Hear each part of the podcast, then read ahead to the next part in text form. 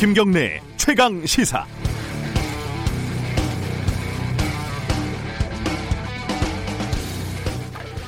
수습 기자 때는 어, 밤새 경찰서를 돌면서 화재나 변사 사건 같은 걸 챙겼습니다. 알게 모르게 변사 사건이 참 많습니다. 사고도 있고 자살도 있고 당장 이유를 알 수 없는 죽음도 많죠. 어느 날 새벽이었는데요. 하루 전쯤에 집에서 발견된 시신 아마도 스스로 목숨을 끊은 사건이 들어온 게 있어서 어, 대략 개요를 파악한 다음에 야간 데스크에게 보고를 했죠. 보고를 대충 들은 선배 왈 빈소에는 가봤나? 그래서 아 아니 거기까지는 취재를 설렁설렁하냐 이런 불호령이 떨어지고 경찰에게 정보를 알아내서 병원 빈소로 갔습니다. 입이 떨어지진 않았지만 유족으로 보이는 사람들 가운데서 개중 사람 좋아 보이는 분에게 사망 경위 같은 걸 물어봤습니다. 얘기가 좀 잘 되는가 했는데 상주가 오더니 저한테 물어봅니다. 그런데 누구시죠? 아 저는 아무아무개 기자인데요. 그날 저는 멱살을 잡혔습니다. 그래도 싸죠. 특별히 취재할 내용도 없었거든요. 그냥 시키니까 간 거죠. 그 뒤로 한동안 어, 빈소 취재는 저한테 트라우마였습니다. 어, 우리는 상식이라는 게 있습니다. 유족이 힘들어 하더라도 꼭 취재를 해야 하는 상황이 있고 그렇지 않은 게 있으며 우리는 그걸 상식으로 구별을 할 수가 있습니다. 정의연의 마포 쉼터 소장이 숨진 뒤에 파파라치처럼 옥상에서 망원렌즈로 사진을 찍고 출입하는 사람들에게 그놈의 한마디 해달라고 아우성을 치는 기자들의 풍경을 지켜보면서 그 상식이라는 걸 생각해 봤습니다. 목적 없는 경쟁, 취재가 아닌 경쟁 자체가 목적인 취재 경쟁. 기자들이, 언론들이 스스로 들어갈 무덤을 파는 끔찍한 아비규환일 뿐입니다. 6월 9일 화요일 김경래 최강 시사 시작합니다.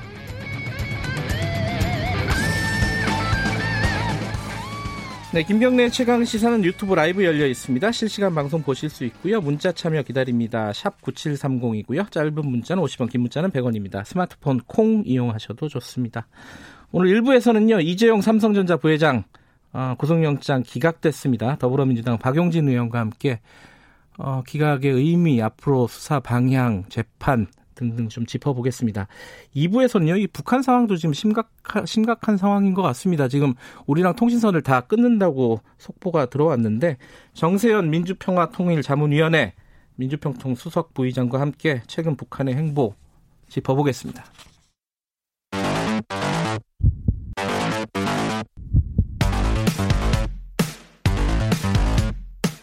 오늘 아침 가장 뜨거운 뉴스 뉴스 언박싱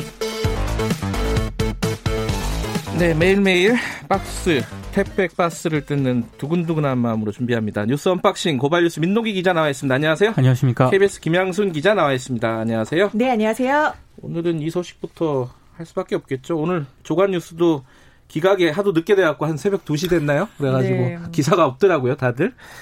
자, 이건 민노기 기자 먼저 상황부터 간단하게 정리하고 좀 상황을 짚어보죠. 오늘 새벽 2시 이재용 부회장 구속영장이 기각이 됐습니다. 네. 이 부회장 신문에만 8시간 30분가량이 소요가 됐는데요. 일단 기본적인 사실관계가 소명이 됐고 그동안 수사를 통해서 이미 상당 정도의 증거를 검찰이 확보한 점 그리고 불구속 재판 원칙에 반해서 피의자들의 구속할 필요성이라든가 상당성에 대해서는 소명이 부족하다. 이게 이제 기각 사유입니다. 아, 피의자들의 책임 유무라든가 그 정도는 재판 과정에서 충분한 공방과 심리를 거쳐 결정하는 게 타당하다고 판단이 된다. 이렇게 원정수 영장 정답 부장판사가 기각 사유를 밝혔습니다. 그러니까 어, 소, 혐의는 상당 부분 소명이 됐는데 왜 구속을 해야 되느냐? 요거에 대한 소명이 부족했다는 거죠. 네. 네. 보통 구속영장 실질심 음. 들어가서 영장이 발부가 안 되는 기각 사유 중에 대표적인 게 증거인멸과 도주, 도주. 우려가 없음이잖아요. 네. 예. 그, 그 부분은 어, 뭐 도주할 이유는 없는 것 같고 증거는 충분히 확보한 것 같다. 일단 네. 이렇게 판단한 것으로 보여지고요. 자 그러면은 어 이게 이재용 부회장이 어차피 어그 구치소 아, 뭐, 그, 어디에 있죠? 좀 구속할 때? 구치소에 있나? 서울구치소에서 대기를 아, 했었죠. 대기하고 네. 있다 나오잖아요? 그렇죠. 기자들한테 음. 뭐라고 얘기했나요? 물어봤을 네, 텐데. 서울구치소에서 이제 대기를 하다가 네. 새벽 네. 2시에 영장 기각이다라는 소식을 듣고 한 40분쯤 있다가 2시 43분쯤 나왔는데요. 기자들이 또 그때까지 많이 대기를 하고 있었습니다. 네. 그래서 여러 가지를 물어봤죠. 어떻게 된 겁니까? 지시하셨습니까? 여러 가지 질문에 대해서 어, 늦게까지 고생하셨습니다라고 네. 어, 좀 약간 자상한 목소리로 한마디를 했어요. 그랬더니 기자가 놀랍니다. 마이크를 들고 있던 기자, 네? 하고 놀라요.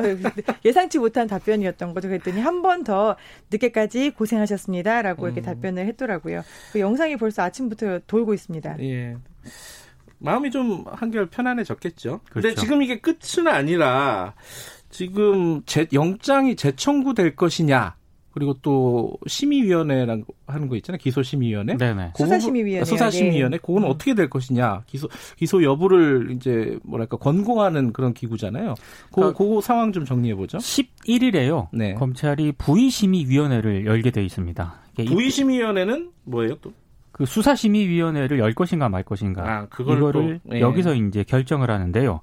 이 회의에서 과반 찬성 의견이 나오면 수사심의위가 개최가 되고요. 네. 심의위는 수사와 기소의 적절성 등에 대한 의견을 내게 되는데 심의위 의견이 수사의 뭐 강제력을 갖는 건 아니지만 뭐 검찰총장이라든가 해당 검사 입장에서는 최대한 이 의견을 존중을 해야 되는 그런 입장이거든요. 네. 그래서 수사심의위가 열릴 것이냐, 네. 열린다면 어떤 결정을 내릴 것이냐 이게 네. 상당히 좀 변수가 되고 있습니다.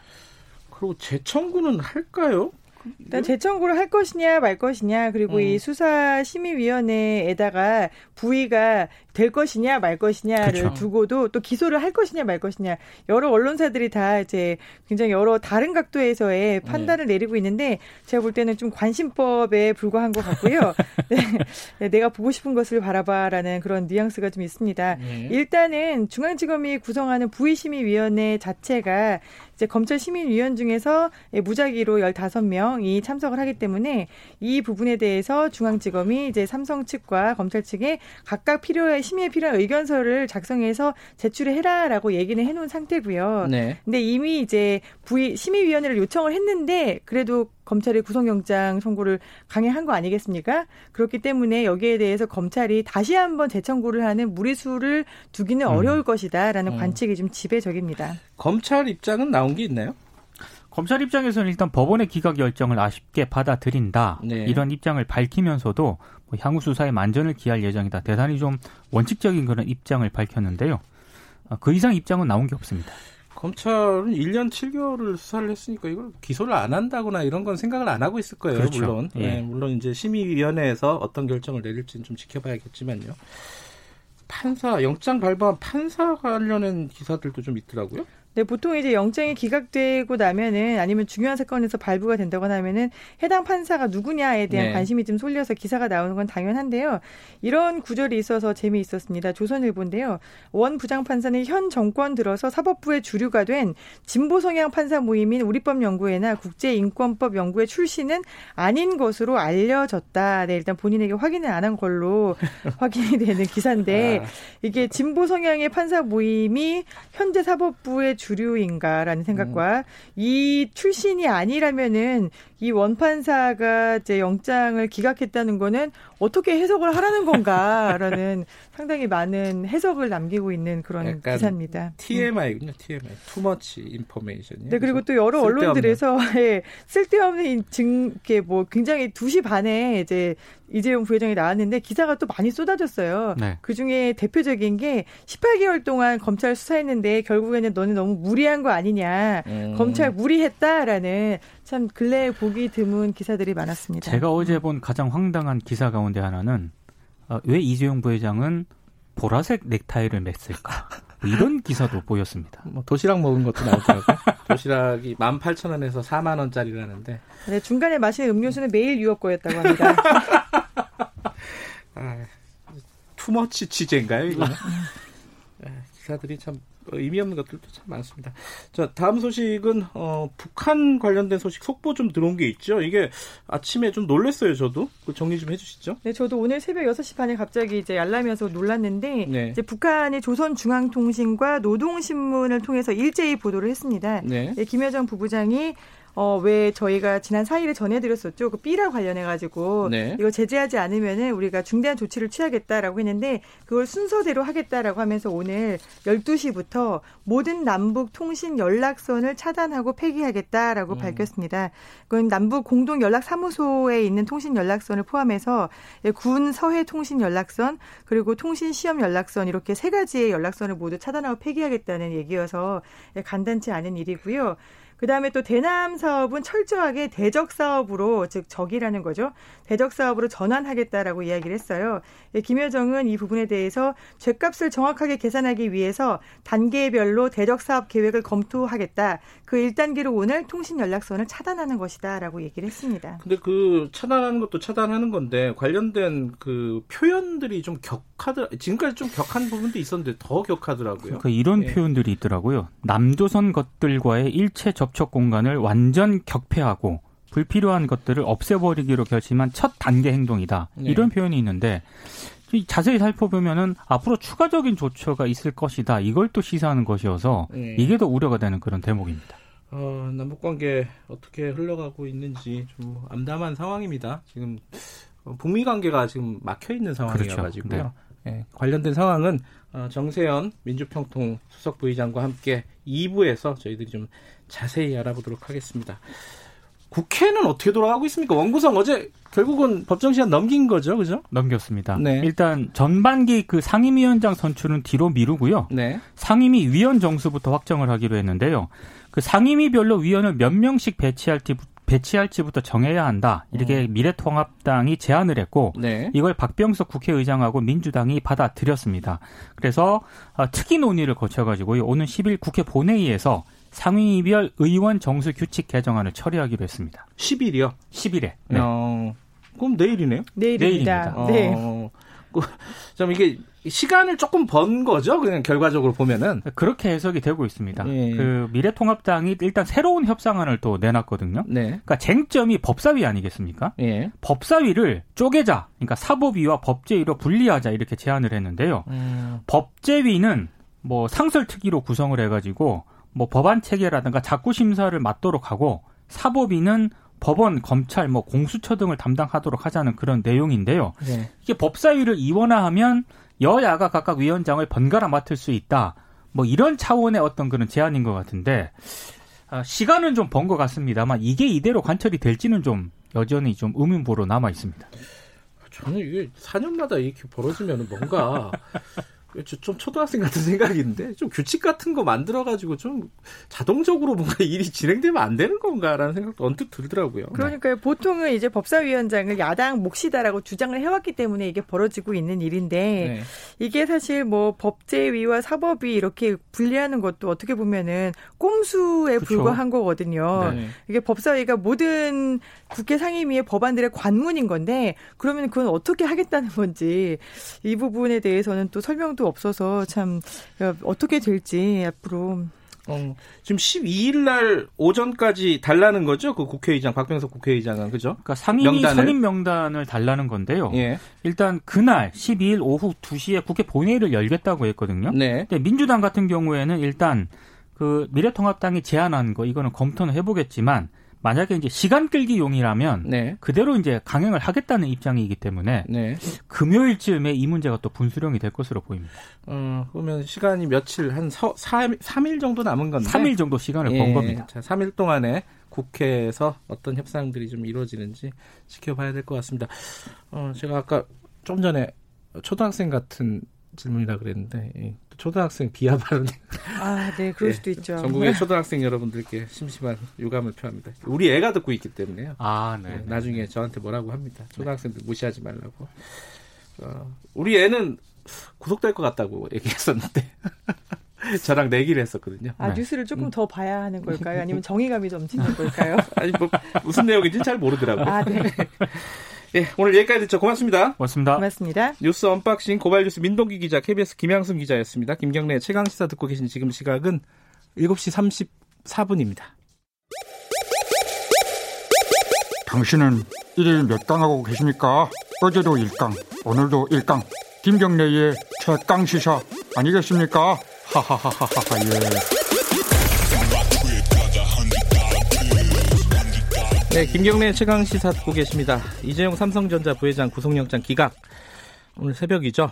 어, 예, 앞으로 수사, 수사가 아직 좀 남아 있고요. 정리를 해야 되고 기소 또 기소 심의위원회 그러니까 수사 심의위원회가 예정 예정은 아니고 이제 부의를 할지 말지가 결정이 될 것이고 어, 앞으로 어떤 영향을 미칠지 좀 짚어봐야 될 것 같습니다. 더불어민주당 박용진 의원 스튜디오에 나와 계십니다. 안녕하세요. 네, 안녕하세요. 박용진입니다. 어, 뭐 이건 좀 예측하기 힘든데 구속영장 발부 기각은 네. 어, 떻게 생각하셨어요? 사실 어제 밤까지는? 그 요 사건 전체가 되게 복잡해요. 네. 근데 이 복잡한 거를 어쨌든 제가 일 2년 전부터 네. 어, 대중도 쉽게 설명하니라고요. 네. 어, 한 100회 재벌 개혁 100회 강연 이렇게 음. 하는 도중에 음. 요, 요 문제에 대한 강연이 한 28분짜리가 있어요. 네. 그래서 쉽게 설명해 놓은 게 있으니까 그 제가 박용진 TV라고 아. 제, 제 유튜브에 네. 대문에 걸어놨어요 어제부터. 아. 그래서 이제 많이들 보고 계시기 시작하는데 사건의 전반적인 해설이 예, 그렇게 그렇게 보시고요. 예, 예. 어제 그 관련해서는 사실 이게 죄가 있냐 없냐를 따지는 게 아니라 네. 어제 그 판사도 말씀하신 것처럼 어 구, 구속 재판이 필요하냐 아니냐 음. 요것만 보는 거잖아요. 영장. 뭐 형식적으로는 그렇죠. 예. 예.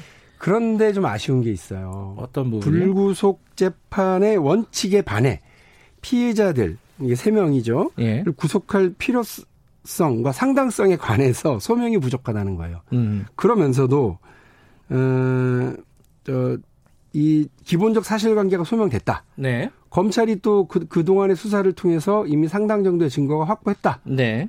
이 말은 뭐냐면 범죄의 혐의가 소명 되어 있고 네. 잘 설명되어 있고 어 다만 증거 인멸 할래야 다 가져가서 없고 음. 어뭐 도주를 하겠냐 설마 이러니 그냥 어그 불구속 재판 하자는 건데 네. 생각해 보십시오. 그 범죄 혐의가 어느 정도 소명이 됐고 기본 관계에 대한 증거도 있다고 하는데 네. 이거를 부인하고 있잖아요. 아, 피의자가 피의자가 범죄 사실을 부인을 네. 하고 있다. 나는 그런 적 없어요. 나는 보고받은 적도 없어요. 예. 어? 공장 바닥이 왜 뜯어져 있죠? 그거 잘 음. 몰라요. 이렇게 하고 있, 다고 하는 거는 예.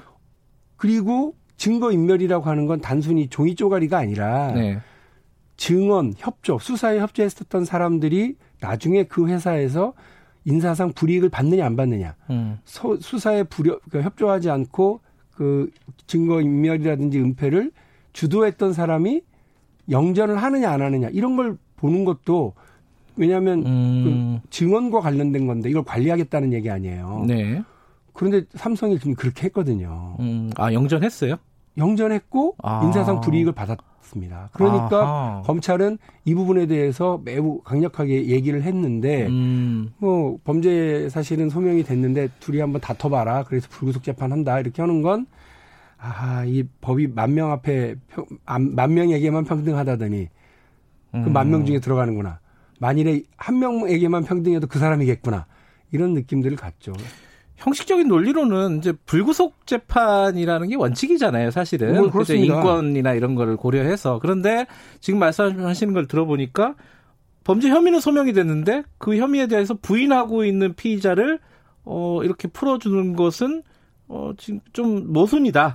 네, 그러니까 음. 그 뭐야 평범한 시민들에게는 뭐 찾아볼 수 없었던 네. 죽어 있던 원칙인 불구속 재판의 원칙. 아. 이게 돈 있고 힘 있고 빽 있는 사람들 앞에서는 느닷없이 되살아나는 음.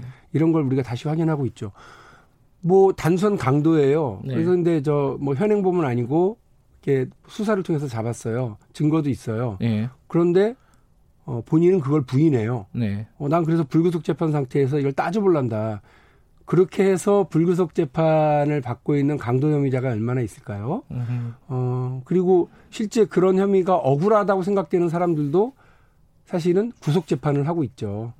어, 불구속 재판을 원칙으로 하려고 그러면 억울하다고 생각되는 네. 어, 돈 없고 힘 없고 백 없는 서민들에게 먼저 이런 것이 재, 어, 적, 적용되기를 대한민국 재판부에 다시 한번 당부를 드립니다. 어, 봐주, 봐줬다라는 측면이 좀 있다고 보시는 거예요? 어, 법원이? 음, 뭐 판사의 재량이라고 도 생각합니다. 뭐 네. 그것까지 뭐라고는 안 하겠습니다. 다만 네. 불구속 재판의 원칙에 대해서만 제가 말씀을 드렸습니다. 알겠습니다. 근데 어제 어젠가 그 어, 제가 인터뷰 다른 방송에서 인터뷰하신 거 보니까 본인이 어 원래 이제 박윤진 의원께서는 삼성에 대해서 좀 비판적인 시각을 이재용에 대해서 비판적입니다. 아, 그런가요? 네, 삼성 사랑합니다. 그래서 삼성 저격수가 아니다 본인이. 어, 저는 삼성을 저격한 적이 삼성 없습니다. 도움이다. 도움 도움을 많이 드리려고 그럽니다. 삼성에서 삼성. 들으면 좀 기분 나쁘지 않을까요? 왜요? 아니 이게 되게 중요한 얘기인데요. 예. 삼성은 이번 사건 전체에서 피해자입니다. 삼성이라고 하는 기업이. 오, 삼성은 피해자다. 그렇죠. 삼성전자의 예. 돈을 빼다가 횡령. 네. 그리고 그거를 뇌물로 갖다 바친 거 아닙니까? 바치도록 음. 지시한 거 아니에요. 음. 그래서 그거 유죄가 됐잖아요. 네. 삼성은 피해자고 삼성에 투자했던 사람, 삼성의 주주들 네. 다 피해자인 겁니다. 예. 이재용이 가해자입니다. 어허. 아, 이거 분명한 거고요. 네. 이 어제 있었던 어, 삼성물산 제일모직 합병과 관련된 네. 어, 사건과 관련해서도 만일에 검찰의 주장이 다 맞다고 그러면 어, 일단 삼성에 관련된 기업들 네. 그리고 삼성물산의 투자자들 그리고 어, 대한민국의 어, 자본시장 그리고 그 한국 경제 전반이 그리고 금, 그 국민연금 네. 이런 데가 다 피해를 받고 네. 이재용 부회장만 이득을 본 거예요. 음. 그런데 문제는 이재용 부회장은 이 모든 사실 이걸 이런 모든 혐의나 이런 것들이 서류로 다 증거로 확인이 되고 있는 것 같거든요. 네. 그런데 이런 것이 없었다가 아니라 네. 이런 사실 이런 사실이 있었는데 나는 몰랐다. 네. 나는 죄가 없다는 거죠. 이 어마어마한 그 저 주가 조작부터 부정거래 그다음에 그 분식회계 이런 일들 그다음에 공장 바닥 뜯어내고 거기다가 증거물 갖다 은폐하고 노트북 갖다 묻었던 그런 모든 행위가 그런 일이 없었다라고 주장하는 게 아니라 그런 일이 있었는지는 모르겠지만 나는 모른다. 음. 이 어마어마한 일을 본인도 모르게 진행되고 있는 회사라면 이분은 그 회사에 필요 없는 분인 거예요. 의사결정 같은 걸 안 하고 있는 아. 거잖아요. 아, 아무런 의사결정 관련 에 대해서 아하. 의사결정에 자기 권한을 발휘하지 못하거나 예. 꿔다는 보리 자르거나 아니면 허수아비 경영을 하고 있는 분이기 때문에 네. 저는 뭐 이분이 없어 이분이 구속되면 큰일 날 것처럼 어, 엄살들 피우는 것도 이상하고 예. 어, 다시 말씀드리지만 삼성이 피해자, 음. 삼성 기업은 오히려 어, 이, 이, 사건에서 피해자고요. 논리적으로 따지면 그러네요. 네. 네. 사실이 그렇습니다. 논리, 논리적인 걸 떠나서요. 말을 잘하고 못하고가 아니라 예. 사실관계가 분명하고 그래서 네. 저는 삼성이라고 하는 회사가 세계 인류 기업으로 더 거듭나야 되고 네. 애플, 구글, 마이크로소프트 이런 회사들하고 경쟁하기 위해서 네. 어, 뭐가 필요하냐? global standard를 지키는 거. 회계 그리고 회계 투명성, 경영의 투명성 음. 이런 것들이 좀 확실해지는 거. 시, 장이 제일 싫어하는 게 불확정성이거든요. 불확실성. 음. 이런 것들을 제거해 주는 거. 그 그런 것들을 좀 어, 해야 된다고 하는 생각을 하고 있습니다. 근데 삼성이 피해자라고 말씀하셨는데 그런데 이제 삼성은 좀 전사적으로 이재용 부회장의 뭐 구속을 막기 위해서 이제 뭐 요새는 커뮤니케이션 팀이라고 하나요? 홍보팀에서 음, 홍보팀. 열심히 뭐 활동도 하고 여론 여론 언론 플레이도 하고 하잖아요. 예. 삼성이 피해자인데 삼성은 오히려 이재용 부회장을 지금 도, 돕기 위해서 구속을 막기 위해서 노력한단 말이에요. 그게 웃긴 거죠. 음. 그러니까 그 검찰이 수사를 대상으로 한 건 삼성전자나 삼성그룹이 아니고요. 음. 이재용 부회장이라고는 자연인이에요. 음흠. 그런데 이 자연인의 범죄 혐의를 어, 이렇게 그 디펜스하기 위해서 삼성이라고 하는 삼성으로부터 기업으로부터 돈을 받고 일을 하는 변호사들이라든지 그 관계자들이 그렇게 일을 하는 건 이것도 넓은 의미에서 보면 배임이에요. 그 문제가 있, 다고 저는 보고요. 네. 어, 그 삼성 그 바이오로직스 그 저기 증거 인멸 사건과 네. 관련해서 여덟 명이 구속되고 처벌을 받았는데요. 네. 그분들 제가 쭉 경력, 양력 이런 걸 보니까 훌륭한 대학 나와서 어, 정말 열심히 일했던 음. 분들인데 음. 그분들이 왜 이 사건의 은폐를 위해서 그리고 범죄 행위를 저지르다가 감옥을 갔다 오고 이래야 되는 거죠. 음. 저 납득이 안 가요. 그분들 아마 삼성의 임원들 됐을 때 동네 현수막 걸리고 잔치 벌였을 거예요. 왜냐하면 자랑스러우니까. 그럼요. 삼성 어. 그 그룹에 입사한다는 것 자체가 그럼요. 영광이죠. 음. 그만큼 대한민국에서 삼성이 차지하는 위치가 음. 대단하고 국민적 존경과 사랑을 받는 기업인데 이 기업이 왜 애플, 구글 저렇게 잘 나가고 있을 때 공장 바닥이나 뜯어내는 일을 하고 있어야 되느냐. 이게 저의 삼성을 사랑하는 국회의원 박용진이 갖고 있는 안타까움인 거예요. 알겠습니다. 그 이후 상황들을 좀 보면요. 이제 수사가 중단된 건 아니고 당연히 구속이 안 됐을 뿐이고 예. 수소를 이제 마무리할 텐데 영장을 재청구할 것이냐 혹은 지금 11일 날 그러니까 내일 모레네요. 모레 검찰 수사심의위원회에 부의할 것인지 붙일 것인지 여부를 결정하는 네. 위원회가 열리지 않습니까? 예, 예. 이게 일정이 두 개가 좀 부딪혀요. 그럼 재청구는 논리적으로 보면 쉽지 않겠다라는 생각도 들고 어떻게 예측이 되세요? 아마 그 이 증거 자료를 충분히 낸 것 같아요. 음. 그러니까 이재용 부회장도 알고 있었다 이 모든 일을 트럭으로 냈다면서요? 예, 그렇게 냈는데 네. 그럼에도 불구하고 지금 안 됐다고 하는 거라서 네. 새로운 혐의 사실이라든지 뭐 이런 것들을 좀 내면 네. 어떨지 모르겠습니다만 판단하겠죠 검찰이. 근데 음. 요 구속영장을 청구해서 구속 재판이 필요하다고 하는 것 과 어, 예, 수사심의위원회에서 다루는 게 조금 결이 다를 수도 있거든요. 음. 그러니까 수사를 수사를 계속 할 건지 말 건지 아니면 그 저 기소를 할 건지 말 건지 네. 혹은 그 수사 과정에 무슨 불만이 없는 건지 음. 이런 걸 한 다섯 가지 정도를 따져보겠다고 하는 거라서 음흠. 어떤 것을 삼성 측에서 이재용 부회장 측에서 요구해서 네. 이것이 소집되기를 청했는지는 음. 좀 봐야 알겠습니다만 일단 뭐 결이 다른 거니까 각각의 어, 트랙 트럭 음. 트랙대로 가는 거거든요. 네. 네. 그 요번에 이제 심의위원회 수사 심의위원회에서 뭐 가능성이야 모르겠지만은 이 뭐 기소가 부적절하다 이런 결론까지 내릴 수가 있는 건가요? 어 아닙니다. 기소는 아마 자신 있었던 것 같아요. 다만 네. 뭐 지금 저, 어, 저 영장 판사 전담 판사가 얘기한 것처럼 네.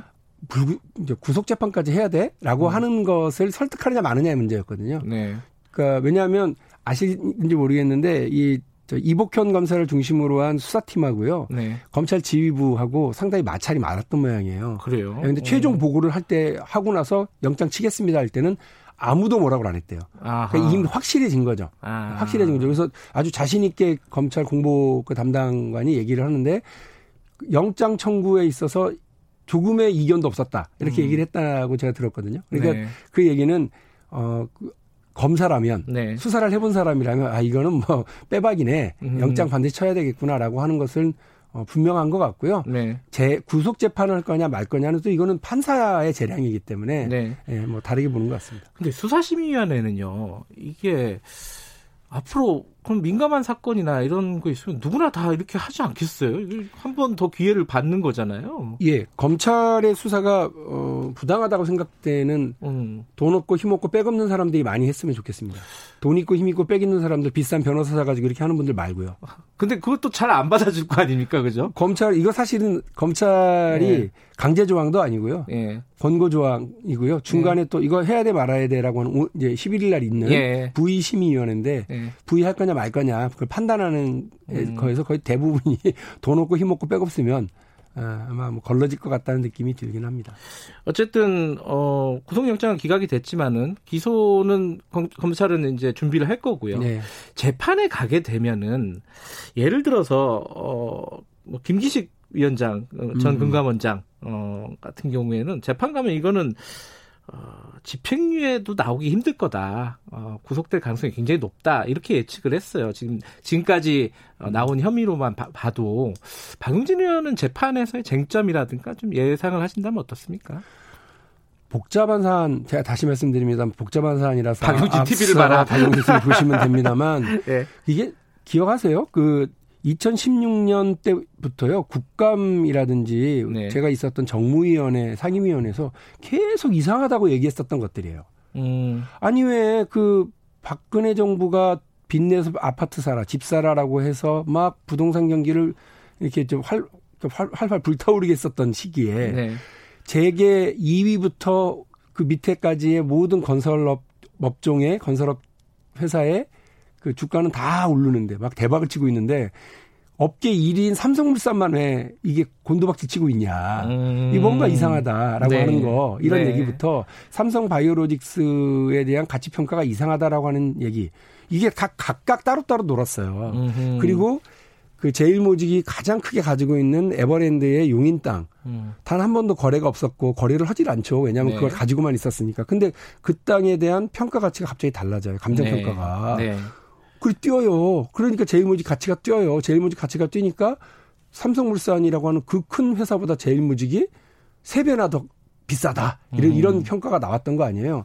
그러니까 이게 다 이상하다고 하나 둘 세 개가 다 이상하다고 점점점점이 물음표가 막 생겼던 일들인데 이게 다 모의되고 준비됐었다고 하는 증거 자료가 나왔다는 거 아니에요. 음흠. 보도에 의하면. 네. 그러니까 이제 이렇다고 하면 기가 막힌 일들이 이제 있었고 저희는 저는 2016년부터 국회의원이 된 이후부터 17년, 18년, 19년 이렇게 쭉 4년 동안 하나하나를 계속 보고 있었으니까 저는 이해를 했지만 하나씩 하나씩 문제를 제기했던 시민단체나 언론이나 네. 국회의원들은 이게 이렇게 연결된 일일 거라고는 판, 감히 생각을 못했죠. 음. 근데 그런 일들이 연결된 일이었고 모의되고 준비됐었던 일이라고 하는 게 재판 과정에서 그 재판부에게 어필이 정확하게 잘 되고 네. 증거자료 제출된다고 하면 아마 나는 몰랐어요. 네. 나는 꿔다는 보릿자루예요.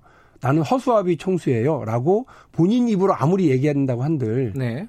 보고했다는 그 증거 자료까지 나왔다는 것 아니에요? 네. 그거는 삼성이 그런 건 없다. 자꾸 오버하지 마라. 뭐 이렇게 얘기했다는 건 합니다만 재판에서는 충분히 그런 범죄 혐의가 소명되고 네. 될수 있지 않을까 하는 생각입니다. 알겠습니다. 어, 이 시간이 이제 한 2분밖에 안 남았지만 네네. 어, 원내 상황 좀 여쭤볼게요. 네. 원구성 잘 안 되고 있잖아요, 지금. 네. 이 법제사법위원회, 법사위 이거 어떻게 풀어야 된다고 보십니까, 이 의원으로서? 어, 저는 일단 체계작구 심사권안은 내려놓는 게 맞다고 보고요. 예. 그걸 어떤 방식으로든 그 국정 운영, 그다음에 국회 운영에 발목 잡는 방식에 사용해서는 안 된다고 봅니다. 음. 그런데 그것도 손 못 대게 하고 법사위원장은 내가 갖겠다라고 하는 야당의 속셈은 뻔하죠. 발목 잡겠다고 하는 건데 저 지긋지긋합니다. 유치원 3법 그렇게 국민적 예. 합의가 높은 법을 자기들 멋대로 그 저 패스트 트랙 330일 붙잡고 게다가 또 필리버스터 대상으로 삼고 네. 아, 정말 그러지 않았으면 좋겠습니다. 그런 일 다시 보고 싶지 않아요. 법제위하고 사법위로 나누자. 이게 예. 지금 야당이 그 얘기도 꺼냈잖아요. 예. 그거는 뭐, 뭐또 다른 타당한 아니라고 보세요. 아니 뭐 저희는 뭐 일, 일거에 아 그래요? 제안을 거부한 걸로 알고 있습니다. 아그 아, 그 뭔가 돌파구가 있어야 되는데 이러 이러면은 그러면 강행을 하게 되는 건가요? 강행이라는 어, 표현은 뭐 다르겠지만 아니 그 예. 저희는 원칙대로 하는 것이 맞다고 일단 생각을 하고 있어요. 원칙대로 예, 예. 법대로 그러니까 말하는 우리가 음. 뭐 우리가 그 체계작구 심사권 이런 거 없애줄게. 네. 당신들이 여당할 때도 속상했었고 당신들이 힘들 우리가 야당 때 법사위원장을 잡고 있을 때도 상대였던 그 미래통합당 쪽에서는 막 속이 탔거든요. 네. 그러니까 누가 그걸 잡아도 발목 잡기로 사용할 수 있으니까 그 체계작구 심사권 없애고요. 네. 법사위를 평범하게 이렇게 만들어서 국회 일하는 구조를 만든 뒤에 네. 우리가 운영하고 그다음에 당신들이 또 어, 우리 지금 야당이 여당 되고 이러실 때 또 어, 운영하시고 하면 되지 않습니까? 알겠습니다. 이게 뭐 며칠 안 남았는데 어, 합의가 잘 될지 모르겠습니다. 어, 삼성 도우미 더불어민주당 네. 박영진 의원이었습니다. 고맙습니다. 네, 감사합니다. 김경래 최강사 1부는 여기까지 하고요. 잠시 후 2부에서는요 북한 얘기 좀 해보겠습니다. 정세현 민주평통 수석 부의장과 함께 북한에서 지금 통신선 다 끊다, 끊겠다고 했는데 이게 어떻게 된 일인지 얘기 좀 나눠보겠습니다. 잠시 후에 8시에 뵙겠습니다.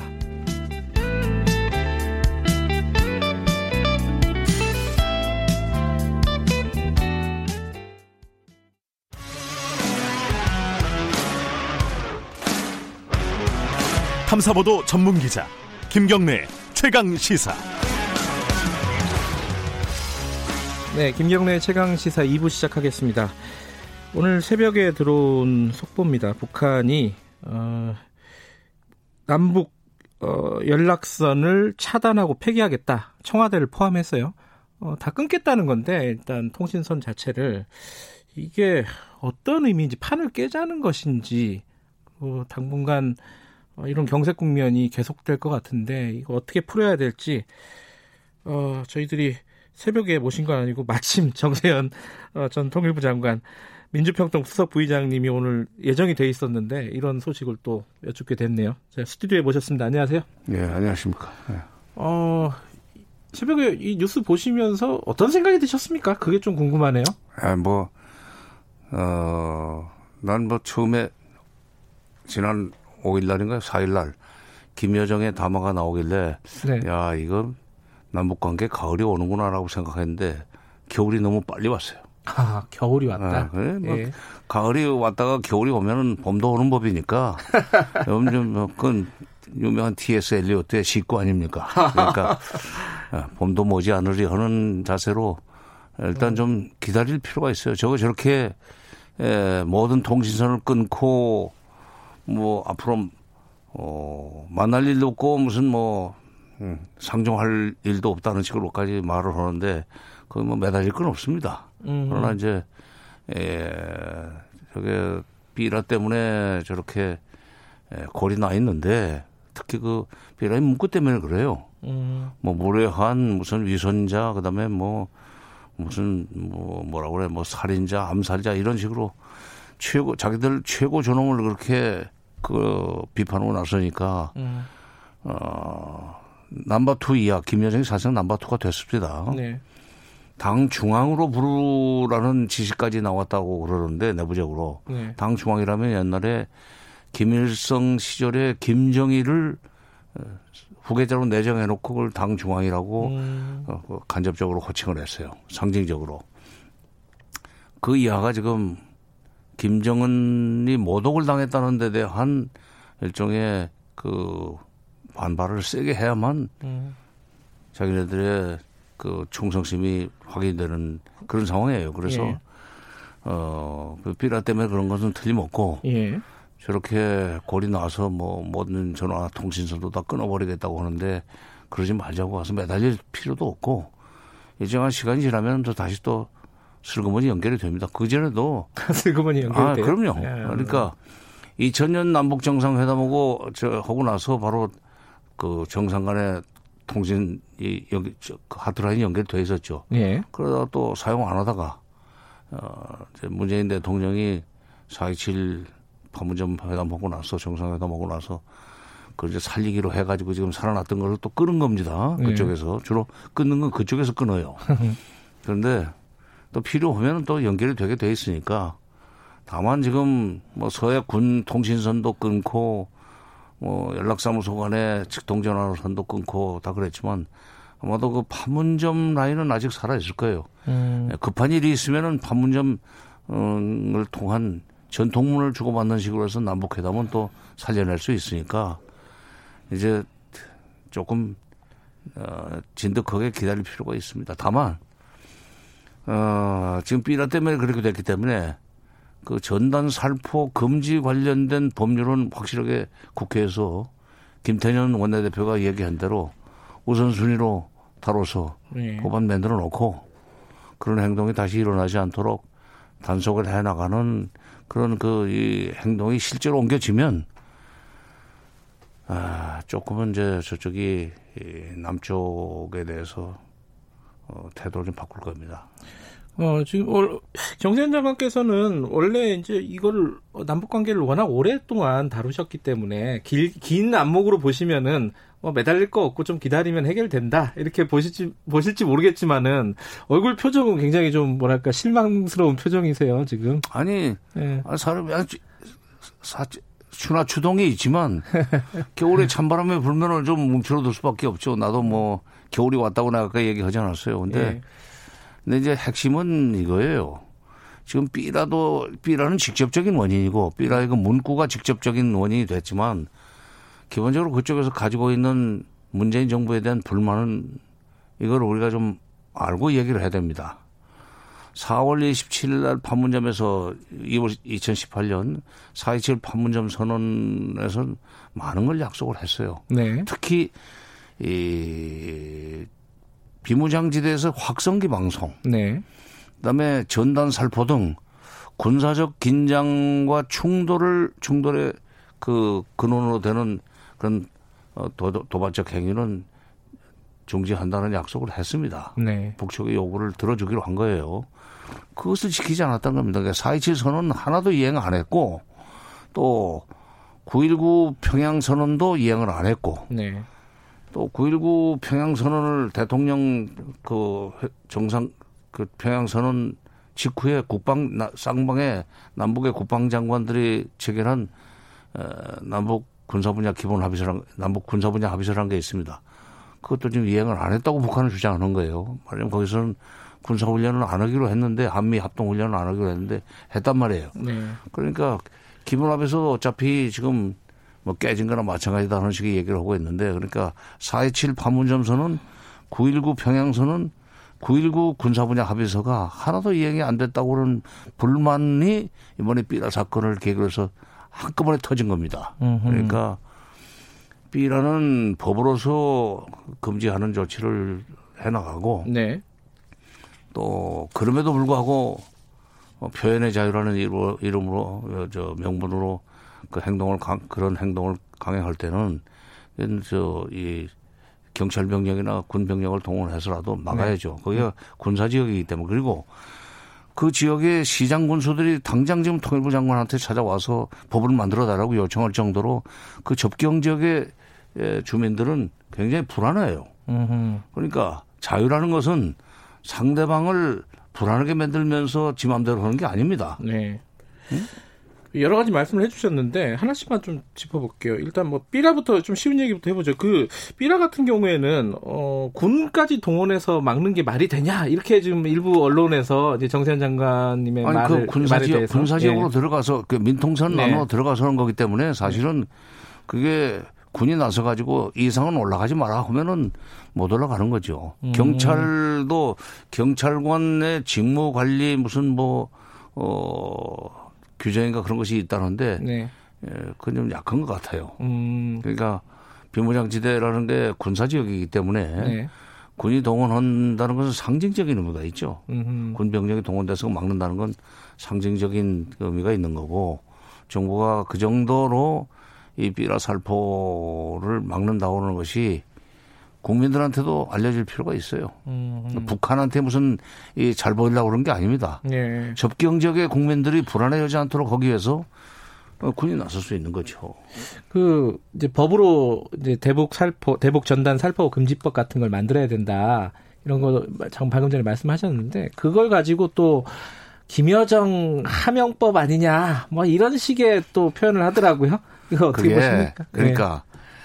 이4.27 판문점 선언이나 9.19 공동선언을 9.19 평양선언을 안 읽어본 사람들입니다. 음. 거기 보면은 쌍방의 정상 간의 그 합의상이에요. 네. 그런 거 안 하기로. 네. 그러면 일반적으로 그 이 조약, 그러니까 남북 간의 합의사항도 조약인, 조약에 해당하는 건데. 네. 조약도 그게 비준이 끝나고 나면은 음, 결정권자가 이제 비준하는 거지만 비준이 끝나고 나면은 국회는 동의를 하는 거고 네. 국회 동의 없이도 어 국가 원수가 비준을 하게 돼 할 수 있습니다. 비준이 되고 나면은 국내법하고 같은 효력을 갖고 있는 거예요. 음. 법리상. 네. 그러니까 남북 간의 공동선언 또는 합의를 국내법적 효력이 있는 조약과 같은 거라고 어 인정을 한다면은 이걸 김여정의 하명법이라는 식으로 얘기하는 것은 그건 자기가 무식하다는 얘기예요. 무식하다는 얘기. 예. 4.27 선언도 안 읽어봤고 9.19 공동선언도 안 읽어봤고 남북 간의 합의 사항이 조약의 그 조약만큼의 법적 효력을 갖는다는 사실에 대해서 모르고 하는 얘기예요. 그 법을 지금 우리가 그동안에 좀 이행하는데 서울에 했는데 음. 북쪽이 문제를 제기하니까 사실 그동안에도 하려고 했는데 네. 에, 보수 야당에서 그 법사위원회를 장악하고 있을 때 못하게 해가지고 못한 거 아닙니까? 음흠. 이제 지금 말씀 말씀을 하고 있는 이 삐라 문제는 사실 어, 정세현 장관께서도 설명을 해주셨지만은 지금까지 쌓여 쌓여 있던 불만이 터지는 계기잖아요. 그러면 이제 그 앞에 무엇이 쌓여 있고 이걸 어떻게 풀어야 되는지 음, 그러니까 될 아까 조금 전에 말씀드렸는데 예. 4.27 선언 그 판문점 선언과 9.19 평양 선언 그다음에 9월 19일 날 체결한 군사 분야 합의서를 네. 우리가 솔직히 말해서 성실히 이행하지 않은 데 대한 불만이 그동안에 쭉 쌓여 있다가 네. 이번에 삐라 사건으로 촉발이 된 겁니다. 음. 우리 정부가 근데 그걸 안 하려고 안 한 게 아니라 만약에 변명을 한다면은 어, 북미 관계가 이렇게 꽉 막혀 있고 우리가 뭐 대통령은 운신의 폭을 넓히자고 얘기했지만은 사실 뭘 할 수 있는 게 별로 없다 이런 시각들도 좀 있잖아요. 어떻게? 시각이 아니라 그게 예. 그 행동하지 않는 사람들의 변명에 불과합니다. 변명. 제가 예. 제가 그냥 그 책상 머리에 있다가 이 이런 문제를 책상 머리에 있는 학자로서 얘기하는 것이 아니고 예. 현장에서 일을 해봤던 경험을 가지고 있는. 사람으로서 얘기를 예. 한다면 대통령이 그 정도까지 금년에는 남북 관계에서 운신의 폭을 넓혀 나가겠다고 그 얘기를 하고 네. 계속 대북 제의를 하지 않았습니까? 네. 어? 보건 협력도 하자. 그다음에 또 비무장지대 평화적 이용을 본격화하자는 얘기를 하고 그러면은 그런 문제를 놓고 한미 워킹그룹이라는 데서 외무 우리 외교부고 북한의 미국의 공업부가 하는 거지만 거기서 사사건건 그걸 가지고 심의를 하는 것 자체가 잘못된 거예요. 음흠. 왜 미국한테 허락을 받으려고 그럽니까? 남북 간에 할 수 있는 일은 네. 통일부 장관이 치고 나가면 되는 거예요. 그리고 미국에서 그걸 가지고 불편한 심기를 드러내고 그러면은 가서 직접 가서 설명해요. 통일부 장관이 삼고초려라는 말이 있지 않습니까? 네. 처음에는 물론 거절합니다. 네. 안 된다고 그래요. 두 번, 세 번 가가지고 이거는 꼭 해야 되고 이거 이러이런 이유로 국민들이 이거는 꼭 해야 된다는 생각을 가지고 있으니까 미국도 도와달라는 식의 얘기를 참 이게 구차한 일이지만 네. 그렇게 해서라도 뚫고 나갔으면은 이런 일은 안 생겨요. 음. 그러니까 미국이 허락할 때까지 기다린다는 그 마인드 자체가 이 문제예요 지금. 음. 문재인 대통령 주변에 참모들이나 그정 그건 문제라고 봅니다. 음. 정 장관님은 장관 시절에 미국에 가서 직접 설득하고 이런 작업도 하셨죠. 직접 하고 그다음에 국장을 보내고 음. 어, 국장 보내가지고 그쪽에 국장급보고 협의를 하는데 예, 국무보고 얘기가 소용없어요.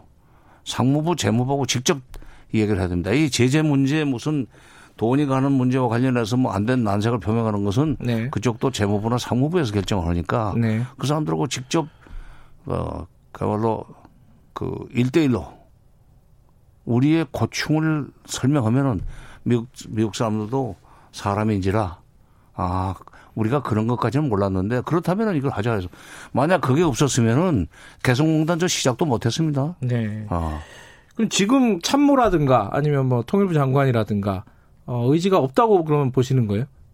정장관 의지는 있는데 용기가 없는 것 같아요. 용기가 없다. 네. 아. 아 여건이 갖춰지면 열심히 하겠다 고 그러는데 그건 뭐 그러면 비오는 우산스러운 소리지 그렇게 말하려면 왜 장관을 해? 알겠습니다. 그 김여정 부부장 관련된 얘기 좀 여쭤봐야 될 것 같아요. 그 지금 보면 김정은 국무위원장이 정치국 회의에서 이게 얘기를 하면서 남쪽 얘기를 안 했단 말이에요. 그러니까 약간 역할 분담 같은 거를 하고 있다라고 보면 되나요? 지금 북한 상황은? 그렇게 지금 그, 그, 굴러가는 것 같아요. 음흠. 그러니까 김정은 위원장은 사실 대내 문제를 총괄하는데도 지금 힘겨운 시점입니다. 음. 왜냐하면 거기도 코로나는 들어왔어요. 그렇겠죠. 코로나가 안 들어왔다면 왜 3월, 4월에 시작하는 저 신학기 신학기를 6월에 시작을 합니까? 으흠. 초중고 학생들이 6월부터 학교를 가기 시작했어요. 그 다음에 지금 1월 29일부터 국경을 완전히 닫아놓고 음, 나가지도 못하고 중국에 가 있는 북한 사람들도 지금 못 들어오고 있을 정도로 철저하게 지금 방역을 하고 있는데 그러니까 물잔들 뭐 야미로 들어오는 물잔들 들어오겠어요? 네. 그러니까 지금 금년에는 미국의 압박과 제재에도 불구하고 절대로 굴복하지 않고 자력갱생, 자력부흥의 정신으로 정면 돌파하겠다고 큰 소리는 쳐놓고 네. 코로나가 갑자기 전 세계를 지금 휩쓸면서 1, 2, 3, 4, 5를 놀았단 말이야. 네. 근데 5월 말에 이런 삐라 사건이 터지니까 경제는 하나도 안 돌아가고 지금 김정은 위원장이 동분서주하면서 이거 경제 살리기 위해서 애를 쓰고 있는데 거기다 대고 유선자니 살인자니 무슨 뭐 망종이니 뭐 무례하니 이런 식으로 삐라를 뿌리니까 거기다 또 또 1달러짜리 돈까지 붙여가지고 돈질까지 하고 USB 넣어가지고 거기서 그 이 남한의 발전상 같은 것을 자랑하고 그러니 얼마나 속이 상하겠어요. 그러니까 뭐 탈북단체들이 무슨 뭐 북한이 잘못 살고 있다 남한이 좋은 동네다 하는 것을 알도록 해준다는 거 뭐 그건 뭐 그 사람들도 일리는 있어요. 그러나 네. 그러나 그것이 남북 관계를 근본적으로 망치는 그런 결과로까지 이어진다면 그 한 번쯤은 좀 생각을 해봐야죠. 좀 조심을 해야지. 어차피 지금 거기를 떠나서 여기 와서 살기로 했으면 네. 이 체제가 잘 그 발전할 수 있도록 남쪽 체제가 발전할 수 있도록 해야지. 네. 어. 근데 이제 예컨대 뭐 태용호 의원이나 이런 부분들 같은 경우에는 북한이 그렇게 한마디 했다고 막 범 만들고 이러는 거는 좀 어, 너무 이렇게 과민 반응하는 거 아니냐 이런 취지의 반응들을 좀 보였어요. 이거 어떻게 보십니까? 아니 아까도 말씀드렸지만 남북 간의 합의 사항을 예. 이행하지 못한 데 대한 예. 일종의 후과로서 이런 일이 일어났지. 예. 김여정이 한마디 해가지고 움직이는 게 아니에요. 지금 그동안에도 그 전단 살포를 막기 위해서 그 정부가 노력을 했죠. 뭐 네. 진보 정권이 됐건 보수 정권이 됐건 그건 했죠. 근데 진보 정권 때는 좀 적극적으로 했고 네. 보수 정권 때도 그 너무 좀 심하다 해가지고 박근혜 대통령 때 2015년에 그 그런 짓 하지 말라고 좀 말리지 않았습니까? 음, 음. 박근혜 아, 정부 때도 그럼요. 예, 예. 그러니까 남북 관계 도움이 안 된다는 건 박근혜 정부도 그때 인정을 했던 바고. 네. 그런데 지금 와 가지고 언제 자기가 여기 온 지 몇 년이나 됐다고 무슨 김 남북 남쪽 사정도 모르고 남쪽에서 무슨 일이 일어났지 일어났던지도 모르던 사람이 더구나 영국에 있었잖아요. 네. 뭐 여기 대해서 가타부타 참견하고 그래. 자 이제 겨울이 왔다고 말씀하셨는데 지금 요 통신선 끊는 거 말고 북한이 추가적인 뭐 예컨대 제일 걱정되는 게 뭐 군사 도발 같은 거잖아요. 이런 것들이 좀 예상이 될까요? 거기까지는 군사 도발 그러니까 그 남쪽과 특히 그 한미 군사적 그 행동이 불가피한 상황까지는 일으키지 않을 겁니다. 하지 않을겠죠. 자기한테 자기들한테도 그 위험한 일이니까 다만 네. 아주 성가시게 할 거예요. 음흠. 어, 뭐 이미 예고를 했어요. 네. 아주 피곤하게 만들어 주겠다고. 그러니까 군사분계선 근처에서 계속 무슨 어, 총, 총알이 이쪽으로 날아오는 건 아니지만 총성이 자꾸 들린다든지 네. 뭐또 삐라가 날아가면은 삐라가 날아가면은 과거에 박근혜 정부 때도 그랬었지만은 네. 직접 거기다 대고 고사총을 쏘아대지 않았어요. 네. 그 풍선을 터트려 버리는 거지. 그 자리에서 추락시키고. 음 그런 일들이 계속 일어나고 그러면 접경 지역의 접경 지역의 그 이 주민들로서는 밤잠을 못 자요. 낮에도 위험하고 불안하고 그러니까 그렇게 해서 그 이쪽이 피곤하게 만들면은 정부가 따라다니면서 막고 그다음에 네. 대처하고 하려면은 어, 행정 소요가 이제 엄청나게 늘어나죠. 네. 아, 겨울이 왔지만은 아까 말씀대로 어, 그 겨울이 지나면 또 봄이 오는 거니까. 아 그러니까 예. 이제 겨울이 왔으니까 그냥 완전히 손 놓고 저는 게 아니고 농부는 그러지 않습니까? 겨울이 오면은 이제 농한기라고 이제 쉬기는 하지만은 보면 농번기가 시작이 되니까 그때 대비해서 여러 가지 지금 뭐 농기구도 다 수리를 해서 손봐 놓고 네. 옛날 같으면 가만히도 짜 놓고 새끼도 꼬고 무슨 뭐 종자 관리도 하고 그러잖아요. 네. 그러니까 법도 만들고 그다음에 이런 삐라 살포도 철저하게 규제하고 네. 특히 6.15부터 지금 6.25까지 그 기간 중에 일이 터질 가능성이 많습니다. 음흠. 그래서 그런 거를 철저하게 그 정보 수집을 해서 뭐 경찰 국정원도 좀 나설 필요가 있고 필요하면 아까도 말씀드렸듯이 경찰 병력으로 하되 필요하면은 군 병력까지도 동원할 필요가 있다. 그렇게 해서 어 이제 봄이 올 때에 대비한 준비를 차분하게 해나갈 필요가 있습니다. 너무 그렇게 막 그냥 뭐 어, 서두르고 그럴 필요 없어요. 이미 지금 어, 이런 겨울이 안 왔으면 좋은데 어, 그동안에 대처를 좀 잘못해가지고 어차피 온 겨울이니까 네. 이거 이제 봄이 올 때 대비해서 알겠습니다. 어. 네. 오늘 말씀 들으니까 그래도 조금은 안심이 되는 것 같긴 한데 그래도 좀 답답한 상황이긴 하네요. 아니, 남북 관계에도 사계절이 있어요. 네. 알겠습니다. 아. 오늘 말씀 감사합니다. 예. 정세현 예. 민주평통 수석 부의장님이었습니다. 예, 감사합니다. 공정하고 깊이 있게. 오늘 하루 이슈의 중심.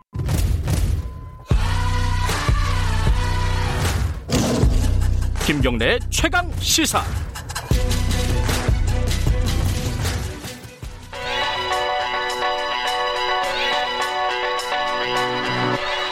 최강 시사 김수민의 눈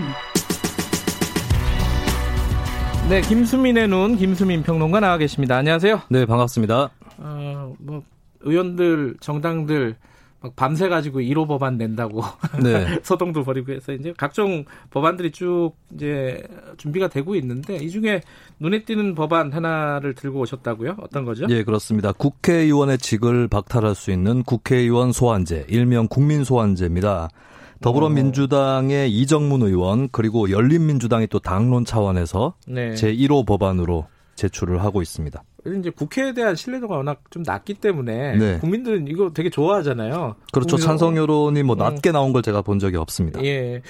이게 근데 어, 헌법을 바꿔야 되는 사안이다 이런 얘기도 있던데 어떠, 어떻습니까? 네, 개헌 논의 때마다 나오기도 했는데요. 예. 개헌이 필요한 것이 조금 사실인 것 같아요. 왜냐하면 어. 이제 임기가 4년, 국회의원 임기가 딱 이렇게 헌법에 명시가 돼 있거든요. 굉장히 구체적으로 나와 있기 때문에 네. 헌법을 바꾸는 쪽이 좀 안전하지 않을까 이렇게 보여지는데 한편에서는 국민 주권의 원리가 있기 때문에 굳이 안 바꿔도 된다 이런 의견이 있긴 합니다. 이게 헌법재판소에 가기 전까지는 속단할 수는 없는 것 같아요. 어, 그래요. 아니 대통령도 탄핵시킬 수 있는데 국회 네. 국회의원 소환이 헌법적으로 안 된다는 건 조금 네 어... 대통령 탄핵하고 대통령 소환이 또 다르거든요. 아 또 달라요. 예. 음흠. 대통령 소환제도 사실 현재는 없는 상태죠. 음흠. 자 어찌 됐든 어 이게 위헌인지 여부는 좀 차치하고 네. 아, 헌법적인 얘기는 좀 차치하고 지금 얘기가 되고 있는 소환제 어떻게 하면은 어, 국회의원을 소환한다는 거예요?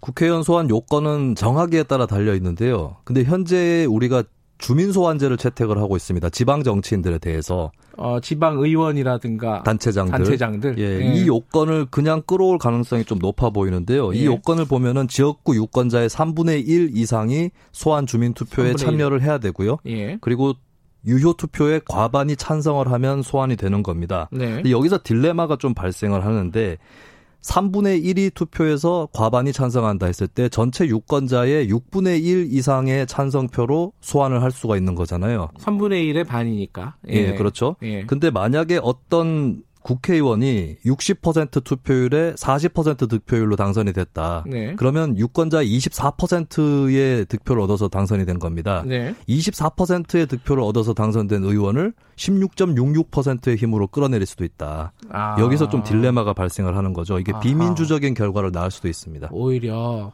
그러니까 다수가 뽑은 대, 국민의 대표를 그거보다 상대적으로 소수가 네. 끌어내릴 수 있는 상황. 그렇습니다. 그렇게 되는군요. 아 근데 잠깐만 소환이라는 게 정확히 뭐예요? 소환.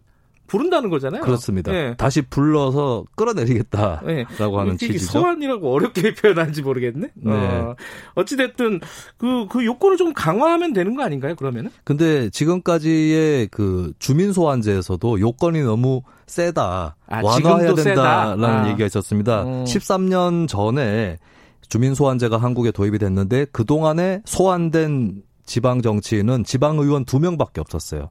아, 그래요? 네, 투표율 3분의 1도 넘기기 어려웠었다. 음흠. 그러니까 이게 딜레마인 거죠. 음흠. 요건을 낮춘 자니까 이것은 비민주적 결과가 될 수 있고 음흠. 요건을 높이면은 아예 주민 소환이 이루어지지 않을 수도 있는 겁니다. 의미가 없을 수도 있고. 네.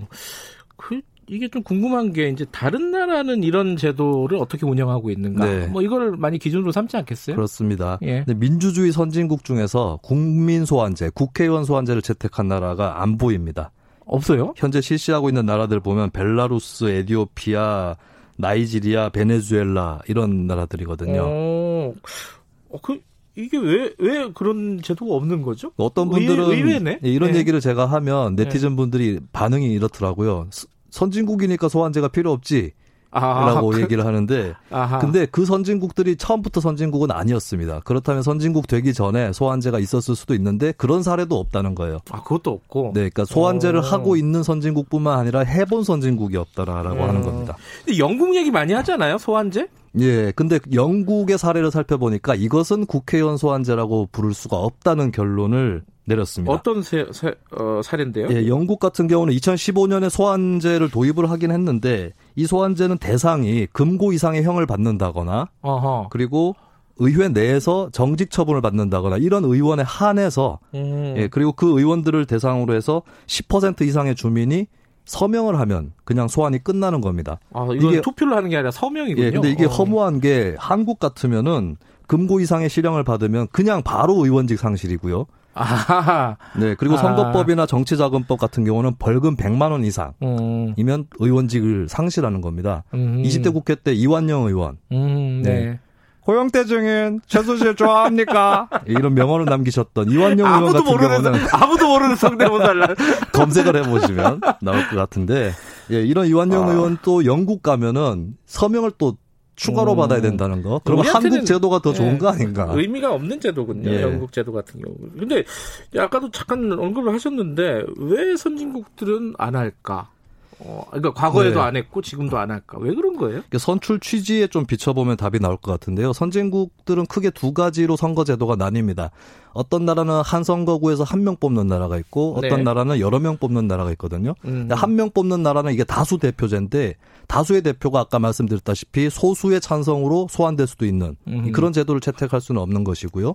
그리고 한 선거구에 여러 명을 뽑는 나라의 경우는 소수의 대표자도 인정된다라고 하는 겁니다. 음. 근데 주민 소환, 국민 소환 투표는 찬반 투표거든요. 음. 그럼 소수의 대표인 그러니까 다양성을 확보하기 위해서 뽑힌 의원도 다수의 폭력으로 끌어내려질 수 있다라고 아하. 하는 이런 점 때문에 선거 제도하고 비춰만 봐도 국민 소환제, 국회의원 소환제를 채택하지 않은 이유가 드러나는 거죠. 그럼 지금 말씀하신 걸 쭉 흐름을 보면은 네. 국민 소환제 이거 어렵다. 이게 우리가 도입하기가 이런 취지네요, 지금. 그죠? 이게 좀 바람직할까라는 음. 의문이 있는 것이고 그리고 한편으로는 이게 찬성을 하더라도 바로 도입이 안 되면 다른 정치 개혁 방안이 없는가 음. 이걸 좀 찾아봐야 된다라는 어떤 게 있을까? 저는 결국에 좀 큼직하게 말씀을 드리면 선거가 더 중요하다고 생각합니다. 선거 자체가 예, 뽑아 놓고 나서 끌어내릴 생각하는 것보다는 음. 또 국회의원이 어차피 임기가 4년이거든요. 4년에 예. 한 번씩 심판의 기회가 찾아오는 것이고 예.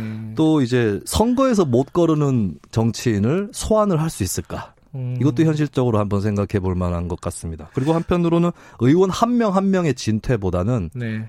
의회 전체 구성을 어떻게 할 것인가. 음. 그러니까 내가 싫어하는 의원 끌어내리려다가 좋아하는 의원 또 끌어내려질 수도 있는 거거든요. 음. 예, 의원 한 명한 한 명보다는 의회 전체를 고민하자. 네, 이것이 평론가는 네. 이제 선거제도 자체를 좀더 네. 어, 국민의 대의를 반영할 수 있는 제도로 바꾸자. 뭐 이런 취지인가요? 네, 그것이 더 궁극적인 정치 개혁이라고 음, 봅니다. 알겠습니다. 아까 같이 그 이완 이완영 전 의원 성대모사 이런 거는 아무도 네. 모르기 때문에 아 저희 KBS 청취자분들은 네. 좀 들으신 분들이 계세요. 제가 다른 프로에서 많이 했었습니다. 여태 핫한 분 좀 준비해 오시고 저는 미워합니까? 김, 김종인 위원장 이런 이런 네. 분들 어렵죠 음, 이런 거는 조금 어렵습니다. 알겠습니다. 네. 준비해서 준비를 해오겠습니다. 알겠습니다.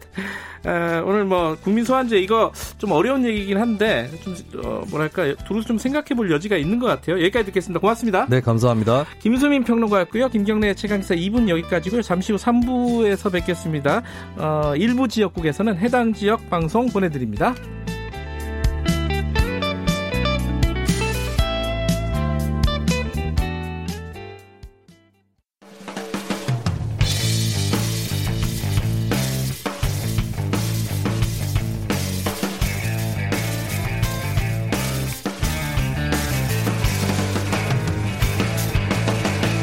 김경래의 최강 시사.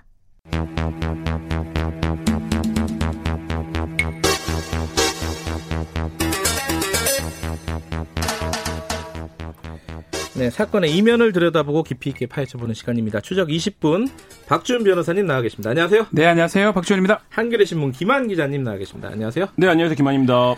아, 이번 주 저번 주 해서 좀 끔찍한 뉴스들이 어, 지면이라든가 네. 방송에서 많이 볼 수 있었습니다. 아동학대 얘기인데 이게 뭐 최근 것만 해도 한 두 건이 있어요. 네. 어, 하나가 아, 이건 진짜 너무 끔찍해서 입에 담기가 좀 싫은 사건이긴 한데 어찌됐든 아이를 여행 가방 속에 감금했다가 이렇게 네. 숨졌던 사건이 있고 또 엊그제인가요? 네. 이 아이가 이제 아동 학대를 받다가 도망 나와가지고 네. 시민한테 구조가 되는 이런 사건이 있어. 뭐 앞에 사건부터 간단하게 좀 짚어보죠. 그 여행 가방 속 이거는 어떻게 된 거죠? 그 이제 결론이 났나요 사건이? 그러니까 여행 가방 속에 아이를 감금해서 결국 사망에 이르게 한 것으로 지금 이제 수사가 결론이 나고 있는데요. 네. 그러니까 뭐 여러 가지 키워드들이 사실 어, 서로 조합되지 않았어야 될 키워드들이 조합되면서 뉴스가 만들어진, 그러니까 굉장히 좀 아침부터 말씀드리기가 곤란할 음. 정도로 굉장히 강력한 강력 범죄 였었는데 음. 이제 뭐 그게 가정 환경이라든지 이런 것들이 다 이제 논란이 되면서 음. 어이 학대 문제가 불거졌고 그래서 그 문제에 충격이 채 가시기도 전에 어 그 8일이죠 창녕 경남 창녕 경찰서가 그 이제 계부와 친모를 구속을 했, 불구속 입건을 했는데 이 사건 같은 경우에 또 굉장히 충격적이었던 건 그 어린이가 구조를 요청하는 CCTV 화면이 다 공개되면서 음. 그 양, 그 음. 적나라한 실태를 이제 다 보게 되면서 또 굉장히 좀 큰 충격에 지금 빠져 있는 그런 상태입니다. 그 아이는 어 다리를 CCTV니까 이 다리를 진짜? 보니까 이게 뭐 나무 나무 젓가락 같은 그런 네. 느낌이었어요. 사실은 그리고 뭐 손은 프라이팬으로 지문이 어. 없다고 하는데 아 이거 뭐 좀 말로 표현하기가 어렵습니다. 뭐 아이를 키우는 입장에서 봐서도 마찬가지고. 예. 근데 사실은 뭐 학대 행위 뭐 징계 훈육 이런 얘기를 하지만 네. 후라이팬을 지진다. 이건 고문 아닙니까? 음. 학대 이상의 어떤 행동이라고 봐야 될 것 같고 과연 부모 뭐 부모가 아니라도 누가 이렇게 하는 게 허용될 수 있을지 그러니까 다른 이슈가 없을 때는 아이들을 학대하는 얘기가 안 나오다가 선거 딱 끝나고 뭔가 이슈가 없으면 딱 드러나는 거 봤을 때는 계속 쭉 저는 계속 반복되는 것 같아요. 아, 생각 저 생각에는 사 건 자체는 계속 있는데 됐는데, 뉴스가 없을 때 예. 예. 그럴 그럴 가능성이 저는 자꾸 계속 계속 그런 나쁘게 그런 생각이 자꾸 들어요 보면 그럴 가능성이 크죠. 그러니까 이게 뭐 네. 예. 저도 여러 건들을 취재를 하다 보면 이게 늘 가해자들 가해 부모들이 똑같이 얘기합니다. 그러니까 원인 아이에게 있다. 음. 아이가 뭘 잘못했다. 음. 이렇게 이거 원인이지 아이한테 돌리고 나는 나의 행위는 훈육 목적이었다. 음흠. 그리고 항상 행위는 한 번인가 두 번인가 이렇게 일시적이었다. 음. 이렇게 이제 항상 변명을 하거든요. 상습적이진 않았다. 네네 그런 네. 거죠. 뭐 아이의 거짓말 이런 얘기를 하는데 그렇죠. 솔직히 김한 기자 하루에 거짓 몇 번 합니까? 셀 수 없을 저는 엄청 하거든요. 그러니까 원인을 이 아이에게 돌리는 탓 자체가 문제예요. 애들은 또 거짓말 또 하게 돼 있어요. 애들은 그냥 거짓말 하라고 태어난 아이들이에요, 다. 그럼 말이 됩니까, 그게? 근데 어 이런 경우에는 지금 예를 들어서 이 뭐랄까 그 도망이 나왔다 구조된 그 아이 같은 경우에는 이런 이제 시설 격리가 되는 건가요 법적으로 어떻게 이게 돼요? 가장 문제예요. 네. 이게 이제 일정 기간 동안은 격리의 가능성이 있습니다. 지금 부모로부터 친권 네. 무슨 상실이라든 제한 뭐 그런 걸 받아가지고 근데 일정 기간이 지난 이후에 네. 복귀가 되도록 돼 있거든요. 현행법상으로 법적으로요? 그렇죠. 음... 그게 그게 그게 풀린다면 상황이 풀리거나 아니면 예. 뭐몇 년까지는 있을 수 있지만 그 이상은 있을 수 없기 때문에 예. 복귀가 됐을 때도 문제고요. 그러니까 외국 특히 미국 같은 경우 보면 거의 복귀를 안 시켜줍니다. 근데 음. 우리는 자동 복귀가 되는 그런 시스템이 있어가지고 그런 것들을 결국 좀 손재를 봐야 되는 상황이 아닌가. 근데 이게요, 그 작년에 작년인가요? 이게 그 인천에서 다섯 네. 살 애를 목검으로 이렇게 폭행을 그렇죠. 해갖고 아버지가 그, 그 사건이죠. 예. 예. 그 사건이 지금 말씀하신 딱 그거잖아요. 네. 격리를 했다가 네. 아버지가 아 내가 좀 잘 키워볼게 해서 다시 가정으로 복귀시켰는데 또 그런 일이 그렇죠. 벌어졌던 어, 그런 건도 있었고 그 전에도 뭐 예를 들어 욕조에 찬물에 애를 담가놨다가 아. 이렇게 애가 사망한 사건이 예. 있었어요. 그것도 마찬가지로 비슷합니다. 예. 예. 격리를 했다가 다시 가정으로 인계를 했던 사건이었거든요. 두 가지의 개정이 필요한데요. 사실 뭐그 개정안이 올라가 있는 상태입니다. 두 가지가 네. 뭐냐면 아, 올라가 있어요. 네네. 이미? 그 음. 민법상의 친권자 징계권이 아직도 있어요. 아 친권, 그러니까 아버 쉽게 말하면 네. 아버지가 아이 자녀, 네, 그러니까, 그러니까 어머니가 자녀를 훈육 목적으로 어, 징계를 하는 거에 대한 권리가 남아 있는데 그게 민법 만들어질 때 네. 있었던 조항입니다. 해방 이후에 해방 때, 아~ 해방 때. 예. 이 부분에 대한해서 처벌을 제외한다라는 거가 정부 차원에서 입장이 나오고 음, 예. 계속적으로 개정이 시도되고 있는데 사실 이제 안 되고 있어요. 근데 아~ 이 조항이 사실상 친권 이게 뭐 다른 모든 형법 조항을 초월하잖아요. 그러니까 네. 징계를 때릴 수 있다라는 건데 간단히 얘기하면 그렇죠. 그러니까 친권이 모든 권리를 사실상 앞서는 것 같은 사회적인 통념이 여기서 출발을 하는 거죠. 근데 아동복지법 이런 데서는 어 처벌 체벌을 금지하고 있잖아요. 그렇죠. 그게 충돌되는 거예요. 아동복지법은 아, 아. 그 이후에 만들어지고 그 후에 개정된 거가 사실은 법상으로는 신법이 우선할 수 있지만 지금 말한 것처럼 민법 어떻게 보면 기본적인 법률을 아, 생각하거든요. 약간 총론적인 성격이 그렇죠. 있기 때문에 그 징계 안에 어떤 아. 체벌이 포함될지 안 포함될지 논의는 될 수 있지만 징계를 부모가 자식한테 할 수 있다. 이거 자체가 사실상 오. 문제고 외국에 뭐 대부분 외국에는 우리 제가 알기로는 일본 말고는 부모의 징계권 없습니다. 음흠. 일본과 우리나라 정도만 그 규정이 있는 거고 외국은 오히려 징계를 당연히 못 하고 체벌하면 네. 일반인 체벌보다 더 강하게 처벌이 돼요. 일본도 그 체벌권은 없습니다. 그러니까 네. 징계는 징계만 있고요. 예. 징계만 네. 체벌권이 있는 나라는 사실상 그러니까 근대적 민주주의 제도를 채택하고 있는 나라 중에 우리나라가 거의 유일하다라고 그렇죠. 봐도 어, 그 무방한 행동 이 부분에 대해서 계속적인 삭제나 이런 걸 요청을 하고 정부도 그 부분에 대한 발의라고 했는데 어떻게 받아들이냐면 친, 친권의 징계권이 사라지면 친권이 사실상 상실되는 것처럼 그렇죠. 그러면 친권자의 권리는 뭐가 남느냐 이런 저항이 있다라는 게 반대쪽 논리예요. 근데 이게 사실 오. 가당한 논리냐 뭐 이런 생각은 누가 그런 저항을 하는 거죠? 지금 뭐 그래서 해방 이후에 이 조항을 못 고치고 있어요 아직도. 어 어디서 그렇게 저, 이해가 안 되네. 저항이라고 어. 하기보다는 네. 어쩌면 민법이라는 게 네. 전통이라도 생각하기도 하고요. 그래서 잘, 아. 잘 늦게 좀 잘 안 바꿔지는 경향이 있는 것 같아요. 아하. 사실은 이런 조항들은 빨리 손을 봐야 되거든요. 아동복지법하고 충돌되는 부분들이 꽤 있기 때문에 네. 그런 부분들을 좀 조금 빨리 움직여야 되지 않을까 생각이 듭니다. 그러니까 그 지금 말씀하신 그 친권자의 징계권, 징계권. 그거는 이제 민법 915조 네. 이건데 또 하나가 어떤 거죠? 중요한 게 바꿔야 될 게? 친권에 대한 개념인데요. 지금 이제 박준 변호사님이 네. 말씀하신 것처럼, 그러니까 지금 이 사건들에 대해서 적극적인 수사가 이루어지지 않는 이유를 현장에서는 늘 뭐라고 얘기하냐면 출동을 합니다. 출동을 해서 이런저런 음. 상황을 보는데 어, 내가 부모다라고 네. 얘기하면 거기서 그냥 탁 막힌다는 거예요. 음. 그러니까 우리나라 통념상 그게 사실 어쩔 수 없죠. 그래서 가정폭력 같은 경우도 사실 울타리 밖을 넘어오지 않는다라는 음. 비판이 오랫동안 제기되면서 어 여러 가지 이제 법 개정안이 논의가 됐는데 네. 한국에서 모든 사실 이제 아동에 대한 권리나 아동에 대한 범죄 관련된 것들을 할 때 어 내가 부모다 음. 이 한마디에 다 막히게 되는 거죠. 아. 그리고 모든 부모들이 어떤 상황이 발생하면 반성하는 척 합니다. 음. 어 다시는 그러지 않겠다.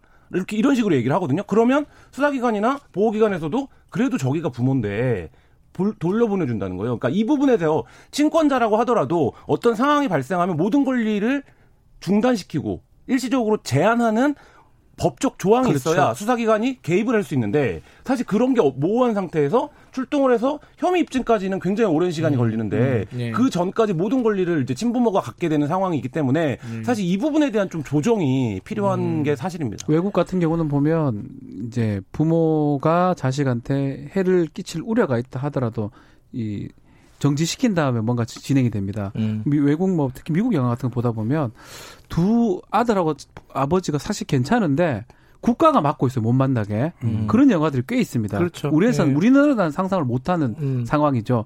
그만큼 어쩌면 좀 과도해 보이기도 해요. 음. 근데 아이라는 거예요. 아이는 법을 모릅니다. 제도 자체를 모릅니다. 아이는 학대당했을 때 이게 학대고 어떻게 신고해야 될지를 모르거든요. 네. 그렇기 때문에 국가가 적극적으로 개입을 해야 되고 지금 김한 기자가 얘기했던 것처럼 사전적으로 예방적으로 개입해야지만이 음. 어떤 학대 행위라든지 그 심각한 범죄를 막을 수가 있을 것 같습니다. 아까 말씀하신 그 어떤 아동 아동 학대가 발생했을 때 이제 격리를 시켰다가 네, 그렇죠. 다시 복귀를 해야 되는 조항, 음. 그게 뭐 아동복지법에 있는 거잖아요. 그렇죠. 그렇죠? 복귀를 지원해야 된다, 뭐 음. 뭐 이런 조항인데 그 부분을 고쳐야 될 필요가 있는 거고 음. 논의를 해야 될 필요가 있고 김한 기자 얘기처럼 신, 친권자의 징계권 이걸 다시 네. 한번 생각해 볼 그렇죠. 그리고 뭐 법이라는 게 개인의 권리에 기초하는 거 아니겠습니까? 근데 지금 나라가 우리나라 어떤 법들은 가정의 권한을 굉장히 중시하는 음. 판단들을 해요. 그 추상적이죠. 네네. 가정의 권한, 네네. 가족의 권한. 가족의 권한, 가정의 권한. 그러니까 예를 네. 들면 뭐 단적으로 재난지원금 지급할 때도 왜 개인한테 안 주고 구, 세대 구성원을 음. 기준으로 해서 그 세대 세대주에게 주냐? 이것도 이제 저희 아들이 자꾸 돈 달라고. 저도 세대주가 아니라서. 네. 네. 근데 한국은 어쨌든 그걸 받아들이잖아요. 네. 그러니까 외국 같으면 좀 상상하기 어려울 텐데 네. 다 개인이지. 음. 근데 사실 이제 그런 것들이 법 요소에 여러 가지의 작용이 돼 있는데 특히 아동학대 문제 같은 경우에 그래서 법적 조항을 재비 그 재정비하고 그렇죠. 전담 부서가 있어야 될 것 같아요. 음. 이제. 음. 근데 이게 애들이 아이들이 죽어나가고 음. 있잖아요. 계속 아까 그렇죠. 말씀하신 대로 계속 이런 사건들은 지속적으로 음. 벌어지고 있는데 뉴스에서 관심 있는 거는 음. 간혹 가다가 한 음, 번씩이란 그렇죠. 말이에요. 음. 근데 이게 다른 사건들은 어떤 일이 터지고 연속적으로 발생하면은 사회적으로 굉장히 공분이 일어나고 뭐 법 개정 논의가 되는데 이건 안 그래요. 이게 이게 다 모두가 해당 사항이 되다 보니까 그런 것 같아요. 그리고 오. 나는 괜찮겠지라고 생각하는 부분도 있는 것 같고요. 그래서 또 사실은 숨겨진 게 꽤 많지 않을까 저는 그런 생각이 들거든요. 네. 결국은 계속적으로 얘기를 하는 거지만 네. 다른 사람 그리고 부모에 의해서 일어나는 경우가 뭐 90% 이상이거든요. 네. 다른 어떤 학교 기관이라든지 아동 기관이라든지 특히 네. 제3자들이 그걸 보고 신고해 주는 그런 것들을 의무를 많이 부여하는 방법이 가장 좋은 방법이 아닌가. 그렇게 해야지만이 이걸 뿌리 뽑을 수가 있을 것 같아요. 저는 그런 생각이 잠깐 들었어요. 그 사회적 약자들 있잖아요. 노동자라든가 네. 노조, 노조 네. 있잖아요.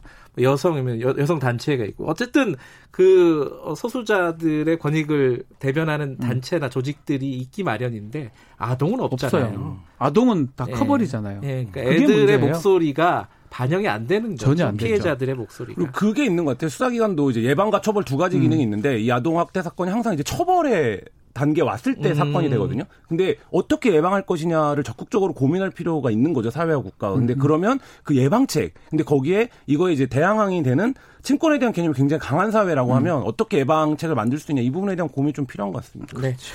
21대 국회에서 이 부분에 대해서 관심 있는 분들이 꽤 있을 겁니다. 그죠? 네, 그렇죠. 논의 또 공교롭 21대 국회 개원 동시에 이런 일도 계속 터졌거든요. 예, 예. 결국 지금 말한 것처럼 과연 우리가 민법에서 계속 얘기하고 있는 친권, 네. 징계권 이 부분을 한번 심도 있게 논의해서 네. 뺄건 빼고 좀 더 정리가 좀 돼야 될 것 같아요. 이제는. 네. 어, 문자들 많이 보내주시네요. 진달래님이 아이도 인격체로서 권리가 있습니다. 정세영님도 피해자 아이들 목소리가 너무 작습니다. 어, 야생아 편지님이 학대당한 아이가 부모와 분리됐을 때 잘 돌볼 수 있는 방법을 강구해야 됩니다. 아, 어, 논의가 사회적으로 좀 끊이, 끊기지 않고 진행이 네. 됐으면 네. 하는 바람이 있습니다. 여기까지 듣겠습니다. 고맙습니다. 감사합니다. 감사합니다. 박지훈 변호사, 한겨레 신문 김한 기자였습니다. 김경래의 최강시사 듣고 계신 지금 시각은 8시 43분입니다. 김경래 최강 시사는 짧은 문자 50원, 긴 문자 100원인 문자번호 샵9730 무료인 어플 콩으로 참여하실 수 있습니다. 유튜브 라이브로도 함께합니다.